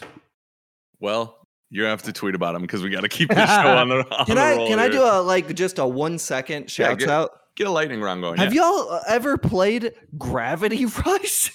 Dude, Yes. I have not. I have not. Come on, you're s- so late to the game. I know. I started this game last night. Unbelievable. Game's so cool. Uh video games. Who knew? They're great. Who knew? Fun stuff. Who stuff. would have thunk it? Not us. Tell you what. Uh, go to GameInformer.com. Read Blake's full review. I'm sure we'll have some sort of video content uh, with it, whether it's the video review or um, I don't know, maybe a stream. It seems like a good stream candidate. Um, Yeah, I So- would. I wonder if I can stream that. I probably can. well, Al- Do s- it. Van, it'll Do be it. out We'll it. Yeah. Van, yeah. Van Aken, can I come to your apartment and stream it from your computer? Yeah. Okay. And Yeah, that'd kick, be fun. Kick, kick BA out. He's like, Dude, "No." I'm a Yeah. am a pro at that game now. I'm a little There you sick. go. Yeah. Alrighty. We're gonna take a quick break and we're gonna get to housekeeping and community email. Be right back. Welcome back to the Game Informer Show. We always start off housekeeping with a new podcast review, which you can leave on Apple Podcast or Spotify. This week's review comes from Kid Fiasco 30 with a five star review saying, I'm just here for the $2 leftover Walmart gift card, which uh, I promised viewers uh, a couple episodes ago. So, uh, Kid Fiasco, it's in the mail, man. I, I, I might have lied. It might only be a dollar fifty. Um, we'll find out. I hope you I hope you really get to splurge and, and spend that. Um, but this podcast is really good for video game conversation. You guys switch up more than others and keep up the good work. That was the rest of the review from Kid Fiasco. Kid Fiasco, thank you. Uh, for legal purposes, uh, there is not a two dollar Walmart gift card. That was a joke. Um, but uh, yeah, thanks for for taking time out of your day, Kid Fiasco. It does help us out a lot, and uh, we appreciate you. So thank you for taking time to do that. Uh, we've got weekly streams this week. We're, we're going to be playing TMNT on Thursday, twitch.tv slash Game Informer, 2 p.m. Central. We're also going to be playing some games on Friday, Super Replay, twitch.tv slash Game Informer, again, 2 p.m. Central. Uh, every Thursday and Friday, you can find us there. Notable YouTube videos this week. We've got a ton of SGF videos, a lot of a lot of gameplay stuff. I've got a really awesome interview um, with Nakayama um, and Shuhei Matsumoto uh, from Street Fighter 6. I'm very excited about that. Uh, turned out really great. So keep an eye out. That should be up uh, maybe the day that this podcast goes live. Um, so it's coming along really nicely. Uh, we've got two videos reviews this week. We've got one for Neon White as well as one for um, TMNT. So go watch those. Uh, we got a lot of stuff coming next week as well. Um, for our, can we tease what's coming, Alex? If you like uh, faces that get bit off from like the back of the head down, you're gonna enjoy these videos. Yeah, if you like space horror, you're really gonna like next week. Oh, what what about we'll martyrs? Like the people who die for a cause or what? You like biblical names, you're really gonna Head like stomps? next week. Yeah, head stomps. Uh, you like, you know, visceral, limb from limb sort of gameplay. You should stay tuned next week. Don't even know if you knew what you did there. What? How wild is it? We're not allowed to cuss on this podcast, but You've done it like five times because I've seen Alex. also, Alex, I did know what I time. just did there. Thank you very much. All right. I picked my words wisely. I never use the word visceral because it's overused, but I specifically used it there. Okay. oh yay, dude, good one. Yeah. All right. Um social media plugs this week. Oh wait, wait, wait, wait. Kim. I want to plug real quick your interview. I know you mentioned it earlier. You Mhm. kind of going out on a little bit of a bang. Uh, you made Nomura trend, you made Kingdom Hearts trend. Uh, we've been doing more uh, plugging of website features on the podcast lately. Just want to point everyone over there uh, to your piece. It's the headline is Nomura reveals more on Kingdom Hearts 4 and the series future with Final Fantasy. Uh, it's an exclusive interview done by Kim. Uh, really well done. Um, great work, Kim. People should go read Thank that. Uh, social media plugs. You can follow Alex Stadnik at Studnik76. You can follow me, Alex Van Aken, at It's Van Aken. Follow Blake at Metallica is Rad. Uh, follow Marcus Stewart at Marcus Stewart 7. Uh, and follow Brian Shea at Brian P. Shea. We've had so many people on the show this week. And of course, follow Kim at KStar1785. Uh, lastly, check out Video Gameography, all things Nintendo, and From Panel to Podcast, which are our other podcasts. Alex, let's get into listener questions. I'm so disappointed in you that you didn't read Blake's handle. It's at Radmuir. It's at Jakob G42 today. I wrote it and he didn't say it. Oh, I just go off memory for the handles. Uh, Sorry. it's Ap- okay. Apparently not. 'Cause Apparently. Mine is Jakob G42. hmm Um, listener emails. This is the part of the show where y'all write into the show, ask us questions, have us play games, uh, share your dreams, hopes, nightmares, whole thing. And Alex Van Aken, Yes. they can either uh, send those in at podcastgameinformer.com or where else can they send in those questions?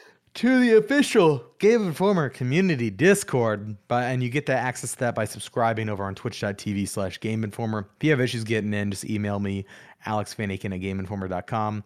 Just make sure your Twitch is linked to your Discord and our server should appear. Um, so yeah, that's how you do it. Cool.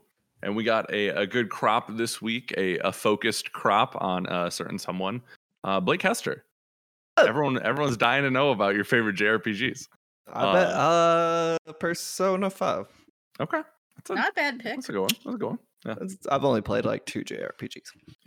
Uh, the Discord community. Oh wait, I have to keep my bit going. Actually, uh, Persona Five, uh, nonsense. Apparently, I said one time. So, uh, I'm gonna keep Did you really one say going. that? I think so. Yeah. I think Never I said. forget. I, I think I said like, oh, that Persona nonsense, and the Discord has not let me forget it. So I'm just, Uh. I'm not spending three thousand hours playing a game. It's just nonsense. Um, well, what about 120? well, Yeah. maybe maybe when it comes to Game Pass. Anyways, Biscuits with Davey writes in says if Kim had to make a game whose main character was Pancake, what would the game be in terms of general story premise and gameplay? I love this. So Pancake, um, he loves to play fetch. Like he thinks he's a dog. Um, and so I think a good premise would be if Pancake lost his beloved ball, and he'd have to go find it. But the key would be he would keep getting distracted. So like if he saw an insect, he'd try to pounce on it. If he saw a bathtub, he'd go rolling around in it. And Pancake also loves cuddles. So I think if he saw another person, he'd be all like, you know, I'm gonna get distracted by that. I might get distracted by a nap. And then also he would call in his friends Corvo and Totoro, which are Elise's two cats who come and visit him. And um, they would be like his help as he tries to get into mischief, navigate obstacles, and find his beloved ball. That's incredible. Is there is there voice acting in this game? Uh, just a bunch of pa- pancake meows. He's Okay. pretty mouthy, but right now he's napping under my blanket. He is just a ball in my bed. And if I didn't see him do it, I would probably accidentally sit on him. So Oh no, yeah. I've done Would- it before. Would Reagan show up at any point as a boss? That Pancake would have to fight? It's a good one. Pancake's not a fighter, though. That's the problem. That's why you'd have to call in other people to help him. Um, Oh. Pancake's scared of everything. Like he's scared of even stepping outside. So the big like challenge would be like, oh my gosh, I lost my ball and I have to step outside of the condo. Like that would be like it would be the first steps in him trying to accept this this world and reality that he's so terrified of. Right. Could uh could Hazel and Wilson be like DLC characters, Alex? Could Yes. You, would you let that would you let that happen? Yeah, I guess for a price. We'd bring in all the GI pets to help Pancake Mm. get through his There we go. missions. yeah. He'll need Hell the yeah. help. Okay. I like that. I uh when's the game coming out? Uh we're gonna go with uh what xbox does and is like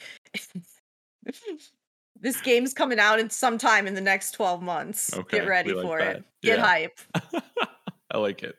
Uh next one comes from Logan. Logan says, uh, what was your favorite game to cover and review? Uh Kim, we can start with you, but this everyone can can answer this one. So reviews like for me in particular i get a lot of rpgs and they're very long and um it can be hard on a time crunch but one game in particular stands out to me as being like a longer game but not feeling that way and that was fire emblem three houses like i just tore through that and didn't put it down um similarly um i just did horizon forbidden west for us and that game i got through very quickly. Um it didn't feel i saw, call them games that don't feel like work because of the fact that they just they go by so quickly and you don't you want to keep playing them. And um you know there's experiences that are like that but those really stick out. And then doing the witcher 3 in a week and like that not feeling like it was a week because that's all i wanted to do was play the game so those are my my three Okay, cool. Blake, I think if you have a, a favorite review game, great. But I know like you, Alex, and I haven't reviewed a ton of games comparatively. So if like there's a one you you covered that you enjoy, it's a fair game too.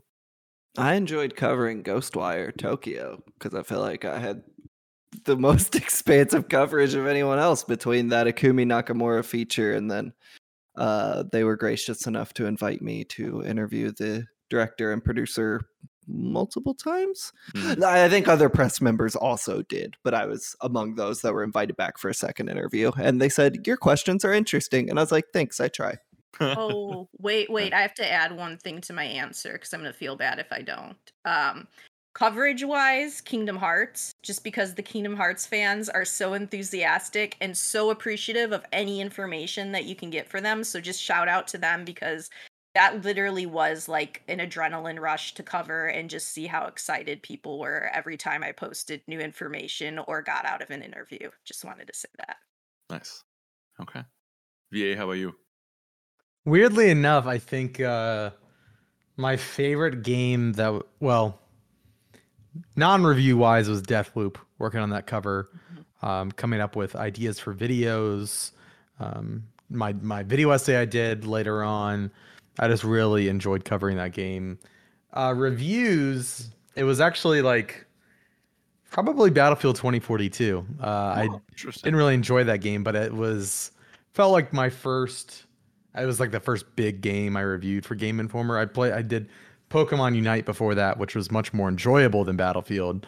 But Battlefield, it was the whole shindig, you know, three day event. Um, you know, in the event with you know hundreds of of other people and people I recognized, and just I felt like I also like play a lot of FPS games and had good criticisms, and I felt like um, you know I was calling out things in the game that they are now updating now and changing things now, and I felt like I was like my my critique was um, you know spot on. I think for some of that stuff, and that felt good after the fact. I felt like oh yeah, I do I have expertise in this, Mhm. and uh, it was cool to see like I don't know how all that shook out. So that's probably my my favorite coverage I've done for review wise, just because it was more expansive. I felt like I was in my wheelhouse.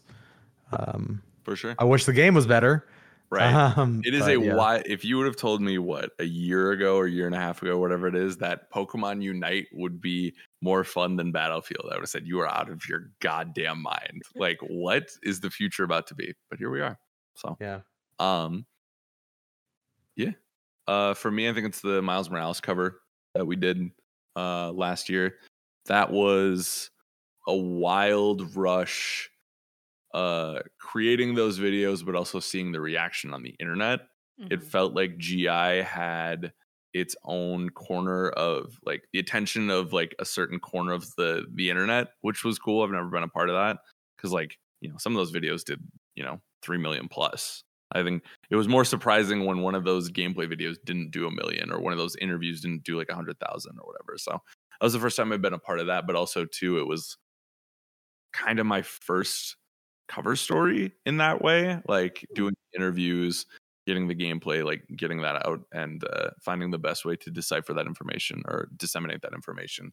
It was a lot of fun. It was also intense though like it was a lot of of like quick decisions and me like editing like a fiend to try to get this out and and capitalize on on the moment. So that was a lot of fun um and then uh review wise i think just reviewing the switch pro was re- or excuse me not the switch pro the uh, uh switch oled was a lot of fun um just because i hadn't done a console review before every review i've done is has been interesting right but getting to play that thing with metroid i think was was a really neat experience and i loved doing the the video review we did it uh for because usually it's just taking someone else's words right and and doing gameplay but this i was on camera it was my own words like it was it was a fun experience so You know, you know why you like that Miles Morales one so much? I remember this. That was actually my first day on the job. Oh that's right i was We like That announced was my first one. week. Yeah, we announced that, and you're like, "Oh, Blake and Alex are here." yeah Now it's your And- favorite one. Also, Alex, life- that wasn't a year ago. That's two years ago. which Yeah, was That's a- That was uh, 2020. Miles Morales. time flies that's what happens no wonder i found soon you'll be in here a decade Yeah. You also, I never want to give a shout out to Elden Ring. That might take Deathloop for me. I don't know. Like, uh, I was a part of the cover. re- I mean, I, I was, but I wasn't. Like, I was kind of given stuff after the fact and played assist. Yeah. But at the the post launch stuff was really fun to do. Like, uh, the guides and the other content that we did. Mm. Yeah. It's my first like editorialized video that is like close to breaking a million. That wasn't just me posting gameplay. It was like, oh, I wrote this entire thing Mhm. and I'm trying to help people out. And it's at 870,000 views. That's like the, it, it it feels different when it's something that you kind of scripted and that kind of thing versus just like, oh, this was kind of handed to me to distribute, Mhm. you know? So that was cool. It was sure. fun covering Bully too for us and why it was canceled, to be Yeah. clear, and why it was canceled. Don't want anyone emailing me anymore about that game. That's a cool Exactly. feature. yeah, Thank it was really good. Um, all right. Last one here. Um, this is from Judonkanonk over on Discord. And they say if you could give any JRPG the FF7 remake treatment, what would you choose? Kim, once again, start with you. Yeah, I think what first comes to mind is actually Final Fantasy VI. But Oh, because not like so many people have not played that game and, and need a way and not that the game has aged poorly it's just hard to get your hands on um, a great version of it. Mhm. but for a more interesting answer one that like isn't just another final fantasy game um another game trilogy i don't think enough people played and i really loved was xenosaga and that you definitely cannot play easily at all. And um it was supposed to be a six part uh series and it got cut down to three games but like that third game wraps everything up in a way that is so much better than i could have ever expected and hoped for and like but the first two game like the first game to go back to it is very hard um it has not aged well not Mm. horribly but and then two is just like a mess and i would love to see them kind of fix some of the mistakes they made there and like i said three was just phenomenal for trying to like fit everything they had planned with that series into three games after they condensed it so yeah that would be my pick nice. Okay. VA, how about you? Pokemon Gold. See, I had a Pokemon answer, but that's a You Pokemon Gold's a good one. Yeah. We are the Pokemans. Um Legacy would of Goku. Legacy of Goku. Hell yeah. I don't know. I love Naming the those few games. JRPGs I've played. I do love Legacy of Goku. Um, I guess to jump, uh, Blake, we can. I'll ask you a second. To jump off that, I was thinking because Heart Gold and Soul Silver were DS, right? So, but those are old. But like, I was thinking, okay, what if we got a Ruby and Sapphire, but like like a 2D HD like pixel remaster, kind of like Octopath or um uh, uh Project Stri- Project uh Triangle Strategy. There it is. Bad name Mm. um having it like feel a little bit more alive more shimmery like i think that could be be really cool. I did see there was a twitter video someone posted where like they took pokemon like the og red and blue and like styled it in the manga version of it that, Yeah, and it was just super i would love for a game like that. I know that's like more of a fever dream than a um or a pipe dream more than than the pixel remaster but like uh i thought that'd be kind of cool but anyways blake take us home Uh, I've only played like two JRPGs in my life, so I'll just do a JG, a Japanese game. um, the first Siren. don't know what that Keiichiro. Toyama's uh, the game he made after he left Team Silent, after making Silent Hill 1, made uh, Siren.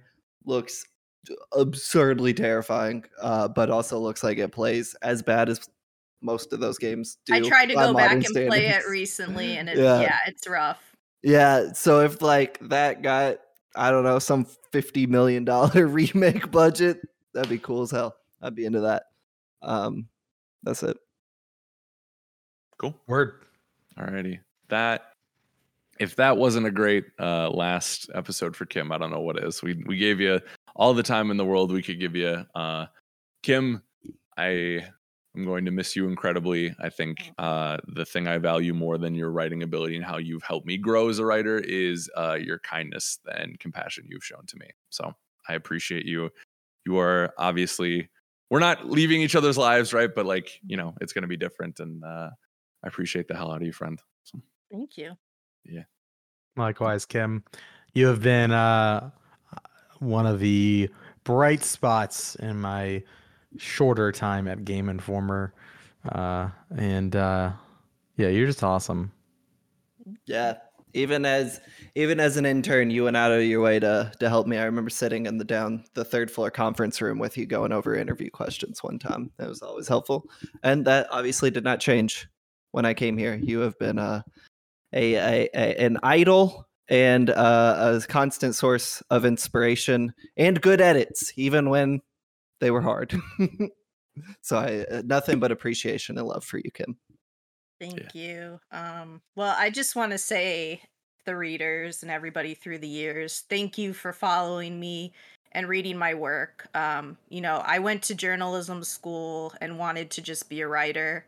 And I always said I wanted to be a features editor at a magazine, and I achieved that. And it meant so much to me, and I felt such a privilege to be able to do this every day. But even what mattered more was like hearing people's appreciation for the stories that I was able to tell. And like that is going to stay with me long after this and all the people and the memories that were created with it. But, you know, I don't think people realize how much it keeps you going when you hear feedback and when, you know, people would always say, I found this JRPG because of you. And that just would always warm my damn heart because I was just like, if I could just, you know, if I brought that genre to you any in any way, or if I let you know about some indie game you had no idea about, I think I was one of the first people who found Gone Home, and I did like a huge feature on that, and I had no idea that that game was gonna explode the way it did. But like little things like that, that sticks with me. Like I said, the Kingdom Hearts fans always like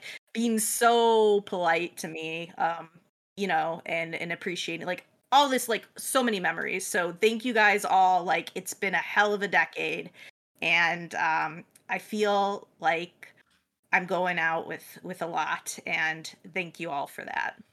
Yeah, thank you again, Kim. Uh, yeah, you're incredible, uh, ladies and gentlemen. This has been what is it six ten? There's a lot. We did a lot of episodes 610. recently, but I think this is six ten. Um, Yep. Thank you so much for listening, for watching. Uh, we'll be back next week uh, with maybe a little little dive into Nintendo. They've been quiet so far, but uh, be sure to look out for that. Uh, thanks for watching, and we will see you next time. Bye, everyone. Bye. Play Gravity Rush in neon white.